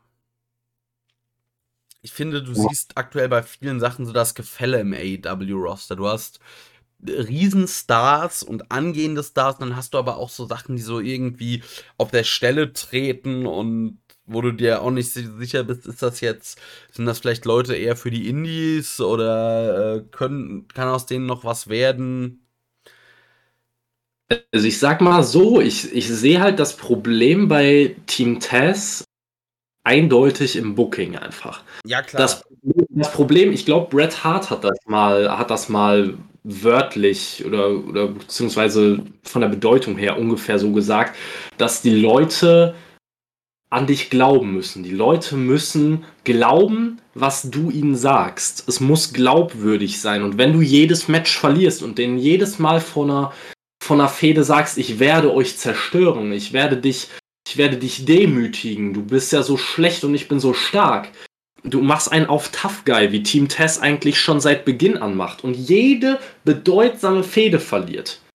Das funktioniert nicht. Das klappt einfach nicht. Das ist genau das gleiche, wenn sich, äh, wenn sich Tess oder Ricky Starks oder was weiß ich wer an, ans Kom Kommentatorenpult setzt und einem erzählt ja hier, ich bin ein Star, guck mal. Ne? Ricky Starks hat das, glaube ich, wirklich in der letzten Rampage-Ausgabe, glaube ich, gesagt, ja, ich bin ein Star oder sowas. Da habe ich mir so gedacht, schön, dass du es sagst, weil mir wäre es nicht aufgefallen. Ne? Also, es ist einfach immer schwierig, wenn du dein Wort nicht halten kannst. Das ist natürlich im Wrestling mit, äh, mit teilweise 50-50 Booking-Entscheidungen und so weiter, ist das nicht immer möglich. Aber du darfst halt nicht anfangen, den Leuten pausenlos etwas zu erzählen, was du nicht liefern kannst. Weil dann machst du dich einfach nur noch lächerlich. Ja. So, ähm, nächster Punkt würde ich sagen, äh, sprechen wir mal über Minoru Suzuki und John Moxley und das ganze Ding da, oder? Können wir machen. Gut, jetzt, äh, ich glaube, ich weiß nicht, ob, ich glaube, meine Meinung widerspricht, also da werden einige sich fragen, was geht denn mit dem lo, äh, geht denn mit dem ab, weil irgendwie, ja, ich kann Minoru Suzuki nichts abgewinnen. Überhaupt rein gar nichts. Liegt vielleicht daran, dass ich nie japanisches Wrestling ähm, verfolgt habe, er dadurch nicht bei mir irgendeinen Legendenstatus hat, aber ich sehe irgendwie einen nicht beeindruckenden Typ von der Statur her, mit einem komischen Haarschnitt, der jede Aktion fast, also zum Großteil no-sellt und jeder, der gegen ihn catcht, sellt äh, seine Aktionen, als würde Brock Lesnar mit einem Vorschlaghammer auf das entsprechende Körperteil eindreschen mit allem, was geht. Ähm, ich bin ehrlich, ich, ich hatte schon so eine Vermutung, dass du, äh, dass du das wahrscheinlich so sehen würdest. Und ich finde es interessant, dass das, äh, das mit diesem Typen mit einer nicht besonders beeindruckenden Statur und einer komischen Frisur und so weiter, äh, das sind ungefähr die Eindrücke, die ich damals hatte, als ich mein erstes Match von Minoru Suzuki gesehen habe. Ich hatte genau den gleichen Eindruck ich musste mich an den Stil erstmal gewöhnen und die ersten Matches von Minoru Suzuki haben mich gar nicht unterhalten. Wirklich überhaupt gar nicht. Ähm, inzwischen hat es für mich so ein bisschen Kultstatus einfach, weil ich mir alleine schon denke, versuch mal teilweise solche Jobs, die er da nimmt, zu No-Sellen. Also alleine das ist schon eine, ist schon eine Kunst. Aber ich kann durchaus verstehen, warum es dir nicht gefallen haben könnte. Also, das hat Minoru Suzuki halt einfach so an sich, dieses, äh, dieses Booking, dass er, dass er dargestellt wird, als wäre er der härteste Typ auf der Welt. Und der Typ ist ja wirklich ein Tough Guy, das muss man sagen. Ist er. Der tut nicht nur so, der, das ist er wirklich. Aber es ist schon teilweise immer ein bisschen überspitzt. Deutlich überspitzt. Gerade wenn man gegen Leute antritt, die ja selber von sich einfordern, dass sie eigentlich wirkliche Tough Guys sind, wie ein Eddie Kingston oder ein John Moxley. Ähm, wenn du deren Aktion no-sellst, lässt das die einfach nicht gut aussehen. Ja, ich empfinde das irgendwie als sehr respektlos. Also, weißt du, normalerweise finde ich, wenn du so eine Legende dir ein oder auch also äh, ich finde der Einsatz von Legenden ist ja auch dafür da, um dein aktuelles Talent, das gegen diese Legende antritt, irgendwie gut aussehen zu lassen. Aber Minoru Suzuki macht ja genau das Gegenteil. Er lässt Aktionen von seinen Gegnern nach nichts ausschauen. Wenn er jetzt, dass er ein Tough Guy ist, will ich ihm auch nicht absprechen mit MMA-Karriere und so weiter. Aber ähm, er zählt Aktionen überhaupt nicht und seine Gegner zählen aber seine Sachen übertrieben. Ja, ja, wie gesagt, ich kann den Punkt absolut nachvollziehen und mich hat's in dem äh, in dem Unsanctioned Match zwischen Archer und Suzuki, Suzuki auf der einen Seite und Moxley und Kingston auf der anderen Seite hat es mich extrem gestört. Während dem Match äh, zwischen Moxley und, äh, und Suzuki nicht so sehr, bin ich ehrlich, da hat es mich überhaupt nicht großartig gestört. Aber in dem Match, in dem Tag Team Unsanctioned Match war es wirklich sehr, sehr störend. Ja. Vor allem frage ich mich immer, äh, das hat jetzt weniger mit Suzuki zu tun, sondern ich frage mich immer, wie schafft man es eigentlich, Lance Archer, der eigentlich gefühlt jedes wichtige Match immer wieder verliert, teilweise echt doof dabei aussieht, danach wieder darstellen zu wollen, als wäre er die Ausbrut der Hölle irgendwie. Also als wollte er, als könnte dieser, als könnte dieser Mann einen John Moxley einfach, wenn er wollte, gerade töten. Ja. Ne, also ich weiß nicht, wo das auf einmal herkommt. Also erst kam dieses Texas, äh, Texas Deathmatch da um den, um den IWGP United States Title, das äh, das ja Archer schon gewonnen hat, wo ich mir gedacht habe, wo kommt das jetzt her? Dieses Booking ist überhaupt, hat überhaupt keinen Zusammenhang mit dem, was die letzten Wochen und Monate war. Und jetzt auf einmal das wieder. Uh, hat mir nicht gefallen, sag ich ehrlich. Nee. Es war mir zu, es war mir viel zu dominant. Vor allem, wenn man überlegt, dass, äh, dass Moxley und Kingston ja nicht wie der letzte Witz gebuckt wurden in den letzten, äh, in den letzten Wochen. Also das, das kannst du halt eigentlich nicht bringen. Ja. Da habe ich nämlich auch zwei Punkte. Also erstmal, ja, Moxley, ist das jetzt irgendwie ein neues Hobby von dem oder ein Fetisch, sich einfach nur mit alten Japanern zu prügeln? Ja, was, also, ich will wirklich nichts disrespekten, was, äh, diese, was da einige Gegner bei New Japan geleistet haben, aber ich denke, ich bin nicht der Einzige dann in dem Sinne casual, der einfach keine Ahnung von New Japan und japanischem Wrestling hat, der sich einfach nur denkt, wir haben hier John Moxley. Ein Typ, der im Zweifel jeden Scheiß macht, der sich mit allem prügelt, was irgendwie geht und dann stellen wir den gegen irgendwie ältere japanische Herren, die allesamt nicht besonders beeindruckend aussehen. Und man will mir jetzt erzählen, dass das irgendwie Bedrohungen für John Moxley sind.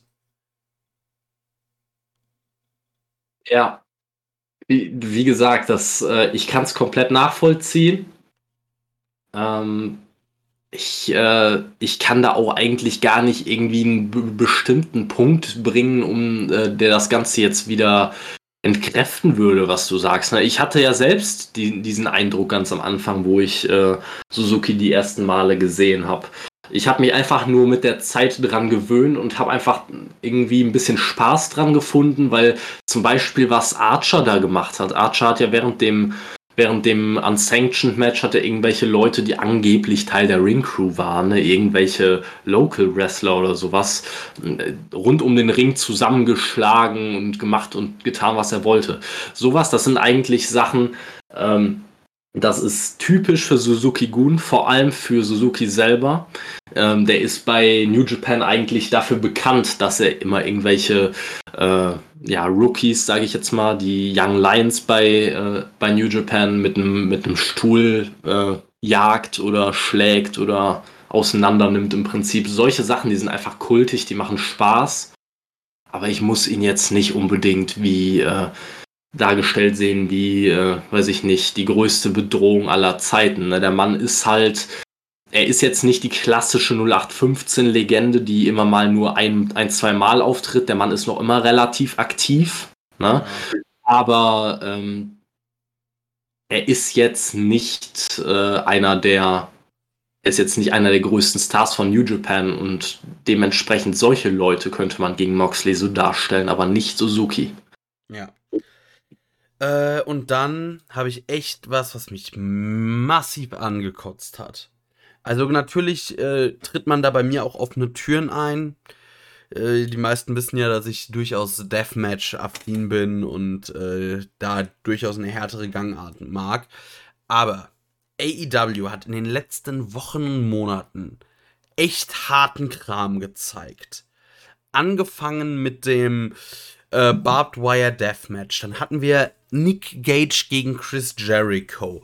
Wir hatten dieses Deathmatch zwischen Moxley und King, Moxley und ähm, Archer, wo sich Moxley einfach die Stirn mit einer Gabel hat aufschlitzen lassen. Und, und, und. Und das war ja K-Fape-mäßig. Alles waren das Sanctioned Matches bei AEW.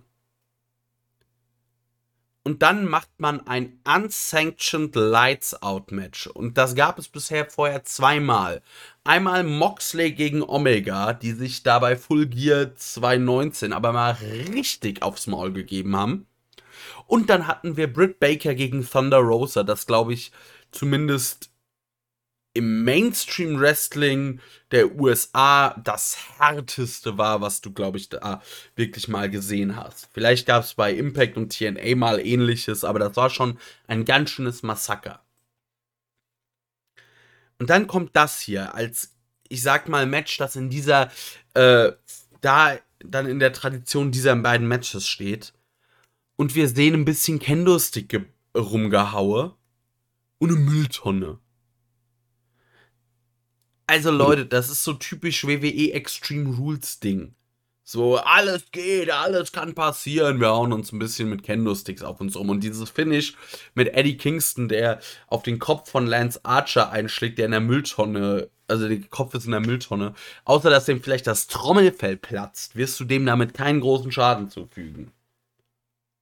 Ja, also ich sag mal so, diese, dieses Visual hätte heftiger sein können wenn man, äh, wenn man wirklich gezielt auf eine Stelle geschlagen hätte, sodass die wirklich eingedrückt wäre und man denken könnte, okay, er schlägt in diesem Candlestick quasi wirklich gerade auf den Kopf und da drüber ist, äh, da drüber ist halt noch das Metall. Das wäre eine andere Geschichte gewesen, aber es war ja nicht so eingebeult. Man hat gesehen, er hat eigentlich hauptsächlich nur auf dieses Metall geschlagen, das noch 20 Zentimeter vom Kopf entfernt war und so.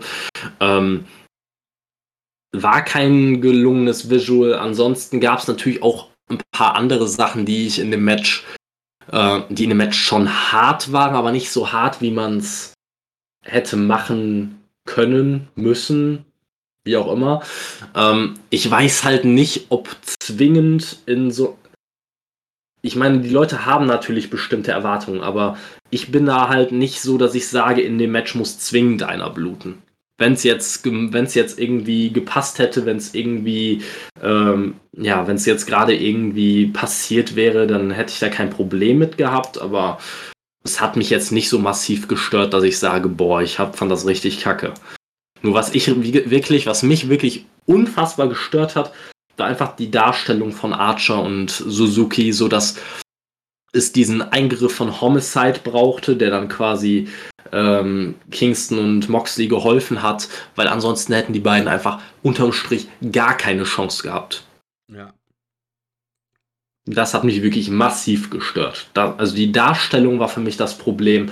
Nicht so sehr, dass, äh, dass man da jetzt, weiß ich nicht, nicht irgendwie gebladet hat oder wirklich äh, irgendwelche ja, Gabeln oder was weiß ich was benutzt hat, wieder mal. Das muss das, man auch nicht, aber dann gebt dem doch nicht dieses Lights-Out-Ding, was bisher bei AEW wirklich für absolut harte Matches steht. Dann sag einfach, wir machen ein No-DQ-Match und Ruhe ist.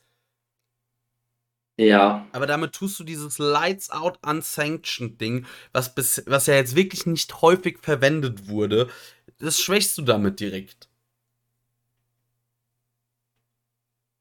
Ja, ja, finde ich ein bisschen schwierig, weil wir haben ja auch wirklich Sachen dabei gesehen, die vielleicht nicht perfekt umgesetzt waren, die aber an sich schon hart sind. Also beispielsweise das Auspeitschen mit dem Gürtel oder mehrfach äh, Strangulieren mit dem Gürtel. Äh, da hat, das war nur manchmal ein bisschen blöd gemacht vom Visual her, dass dann jemand sich einfach nur auf den Apron gesetzt hat, wo man gesehen hat, okay, der wird da absolut überhaupt gar nicht stranguliert. Ne?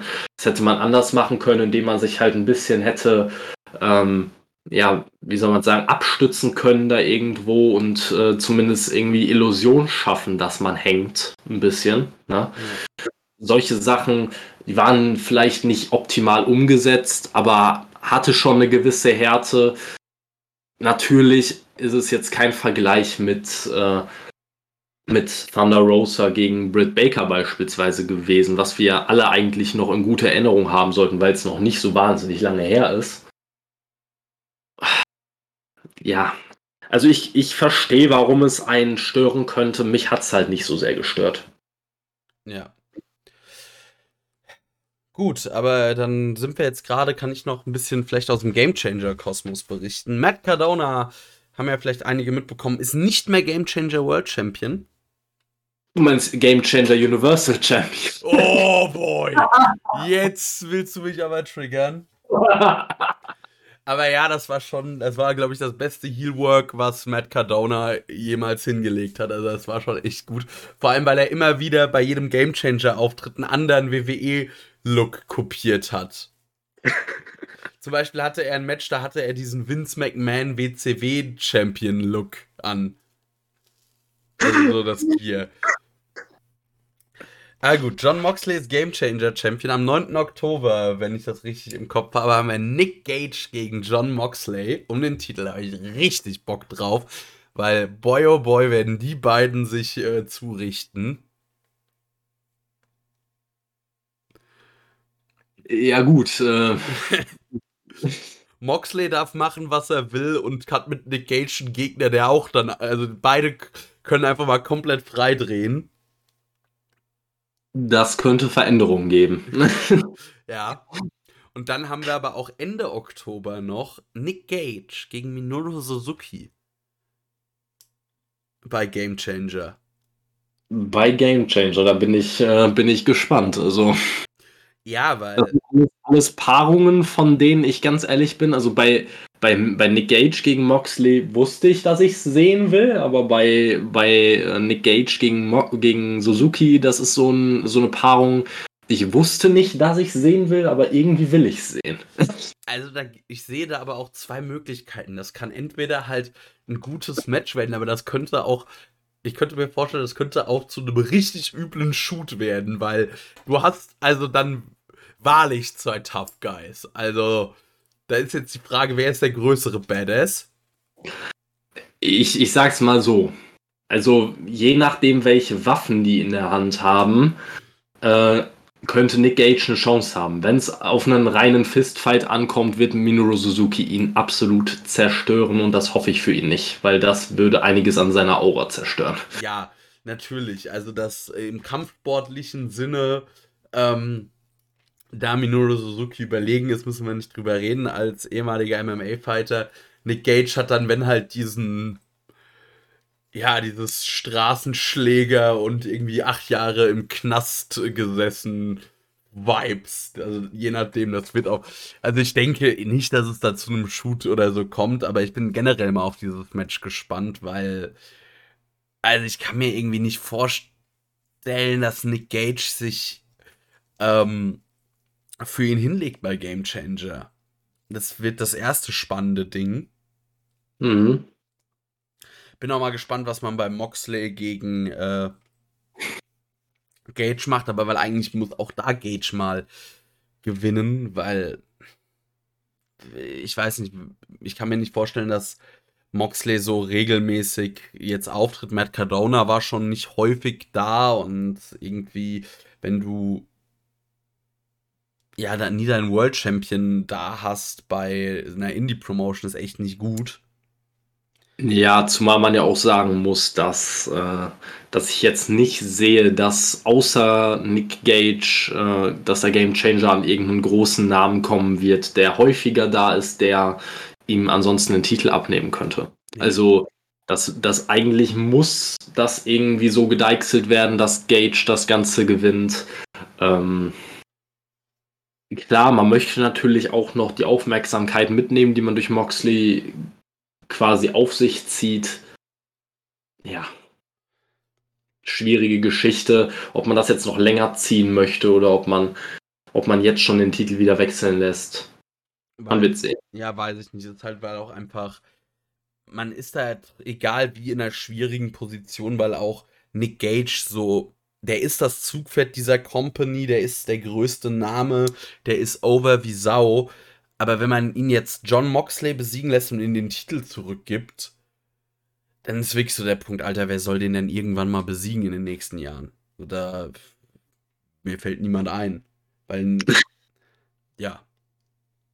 Ja, gut. Äh, ist ein Punkt. Nur wenn man Moxley natürlich den Titel weitergibt, dann dann kann es eigentlich nur noch Nick Gage in einem Rematch werden, weil ich nicht wüsste, wen man sonst bringen sollte. Sonst holt man sich den nächsten Namen von außerhalb, den nächsten großen und man hat das gleiche Pro Problem in Grün. Ähm, ja. Ja, man könnte vielleicht einen Alex Cologne noch so aufbauen. Das wäre noch so der einzige, der mir da einfällt.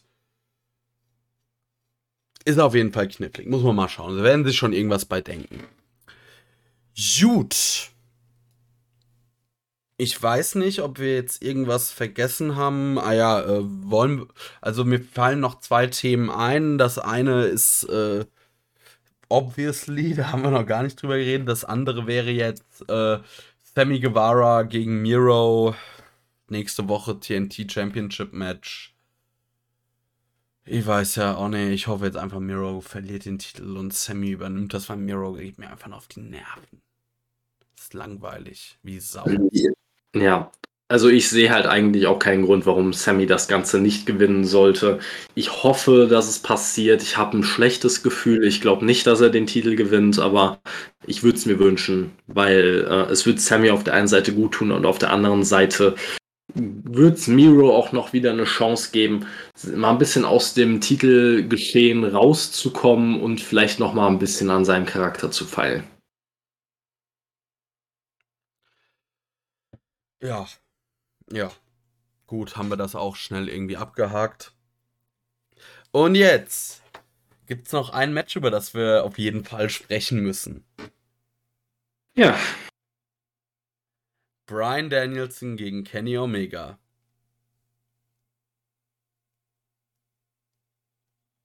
Ja, also ich kann mal anfangen. Ich weiß halt auch nicht, was ich da groß zu sagen soll. Es war das überragende Match, was man erwarten konnte, was man erwartet hat, oder die meisten erwartet haben. Ähm, die haben sich wirklich eine halbe Stunde lang unfassbar hart gegeben. Also ich fand es auch gut, wie man das Ganze aufgebaut hat. Es war eher ein langsamerer Start in das Match, ähm, wo ich mir dann dachte, oh, okay, Irgendwann muss man mal den Speed ein bisschen aufdrehen und irgendwann mit der Zeit wurde es extrem fast-paced, sehr, ähm, sehr, sehr stiff. Hat mir extrem gut gefallen. Die Intensität war von Anfang bis Ende absolut zu spüren. Und ich freue mich jetzt schon auf das nächste Match der beiden, wirklich. Also, das war, das war eine halbe Stunde lang Fernsehunterhaltung, die sich angefühlt hat, als wären es zehn Minuten. Ja.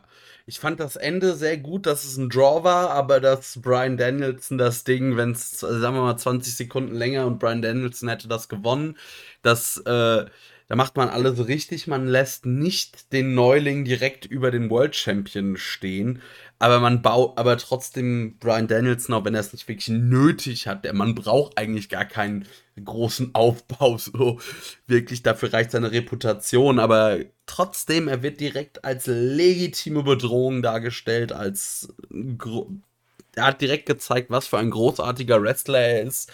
Ähm, ich muss sagen, mir gefällt es, dass er nicht mehr dieses Yes-Gimmick hat, dass er ein bisschen rougher wirkt, auch so ein bisschen nicht so dieser also was er ja bei WWE schon dargestellt hat, dieser freundliche Typ, der irgendwie allen helfen will und alle overbringen will und so, sondern dass er eigentlich mehr oder weniger sagt, ich bin hier, um allen in den Schädel einzutreten.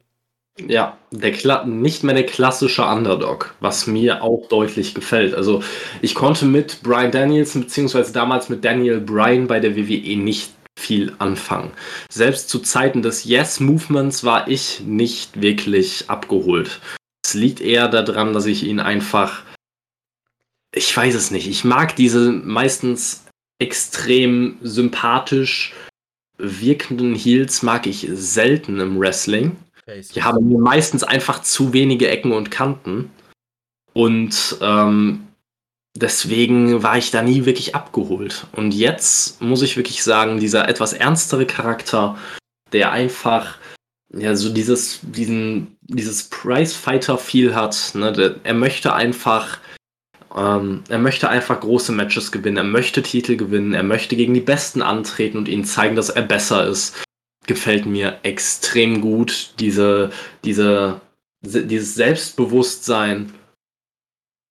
Einfach äh, ist für mich eine deutliche Verbesserung gegenüber seinem WWE-Charakter.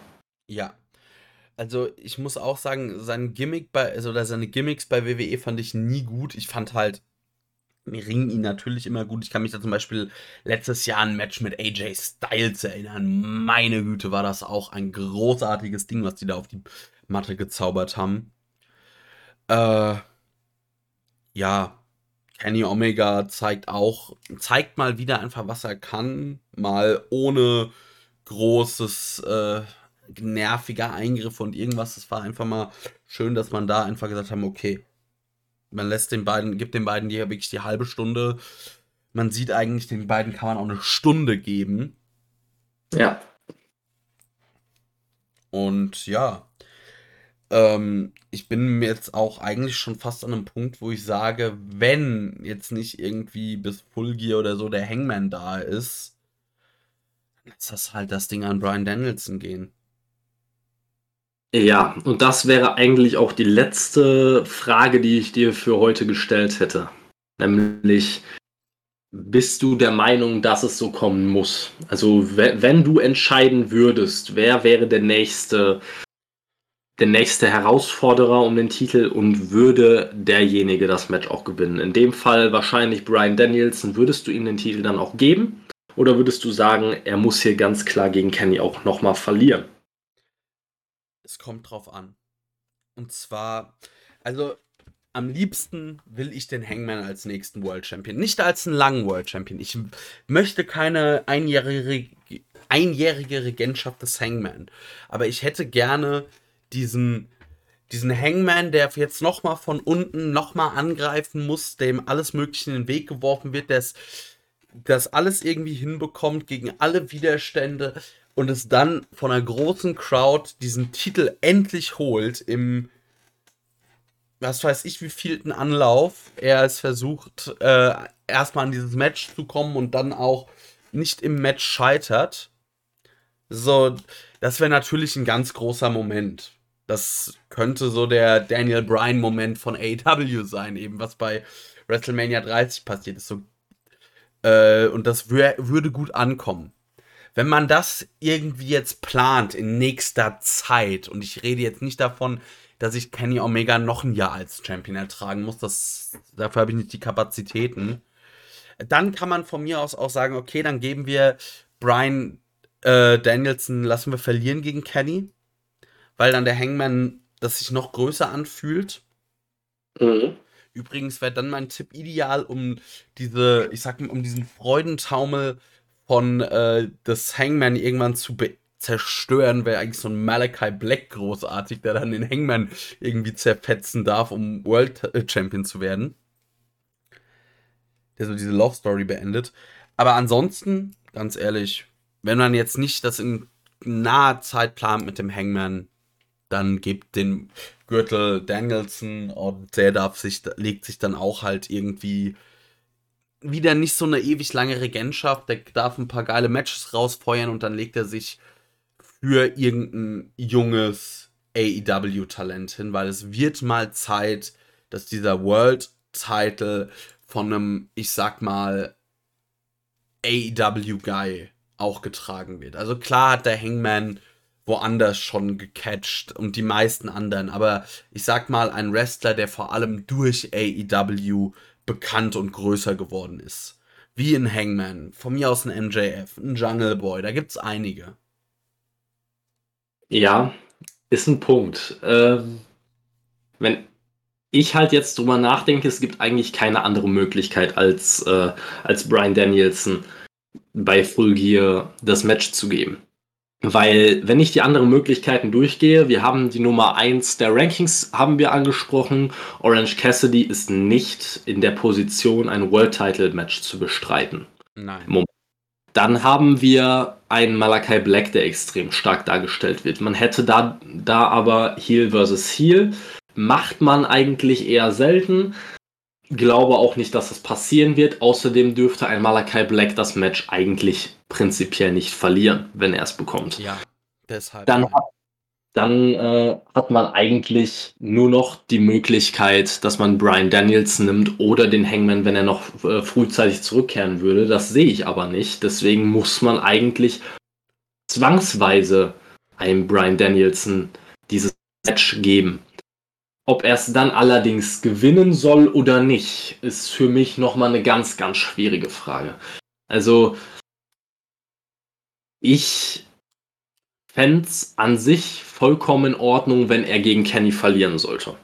Weil man dann quasi erstmal Kenny hat eine, Kenny hätte dann quasi einen Sieg über Danielson. Und Danielson ist zur AW gekommen mit der äh, Motivation, dass er die Besten besiegen möchte. Dadurch hätte man Kenny noch ein paar Monate länger als Champion, dann besiegt der Hangman unter äh, zum Beispiel Kenny um den Titel. Früher oder später wird sich Kenny den Titel entweder direkt vom Hangman zurückholen oder über zwei Umwege. Und dann hat man noch immer die Möglichkeit, noch ein Match zwischen Danielson und, äh, und Omega zu bringen. Einfach weil Danielson sich quasi dann eine Menge an oder dann eine Menge an Siegen angehäuft hat und er noch immer mit der Motivation da ist, Kenny Omega zu besiegen. Und dann kann man auch immer äh, schauen, ob man daraus vielleicht, weiß ich nicht, ein, ein Ironman-Match macht oder was weiß ich. Ich hätte unfassbar Lust auf ein einstündiges Ironman-Match der beiden. Ja, und dann geht das bitte in Sudden Death. Ja, auf jeden Fall, auf sowas hätte ich auch Bock. Ähm, oder ein Two out of Three Falls Match. Wäre auch sowas. Ja.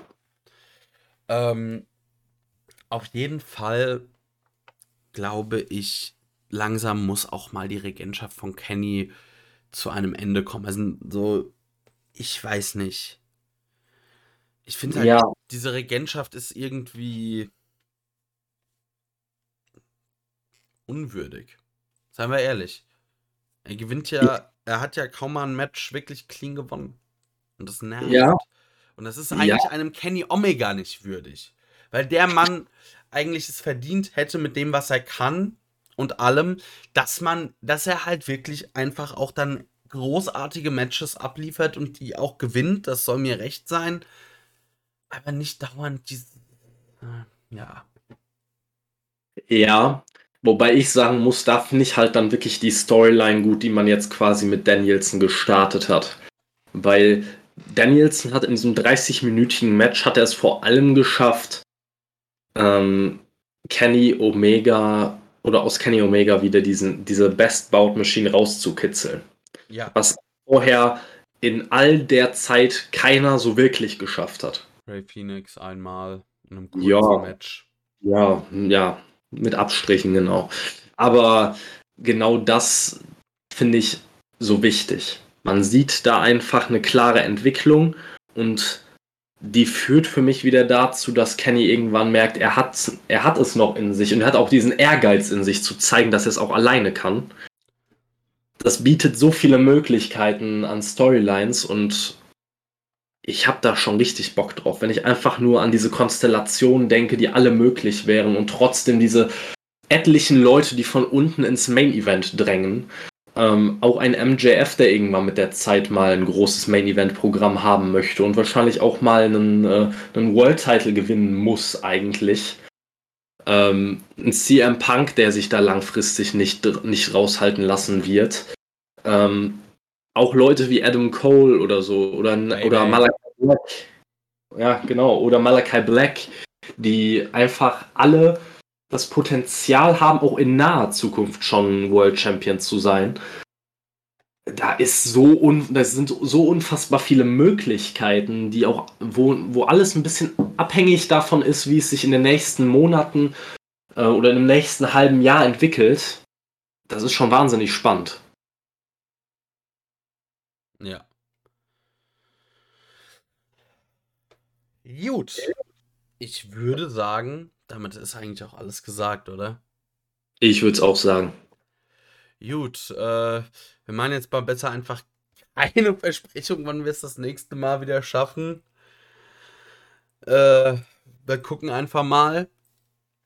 Auf jeden Fall versuchen wir so schnell wie möglich die nächste Folge wieder hinzubekommen. Und dann vielen Dank an alle, die bis hierhin zugehört haben. Unsere kleine, feine Ten-Count-Army. Grüße gehen raus.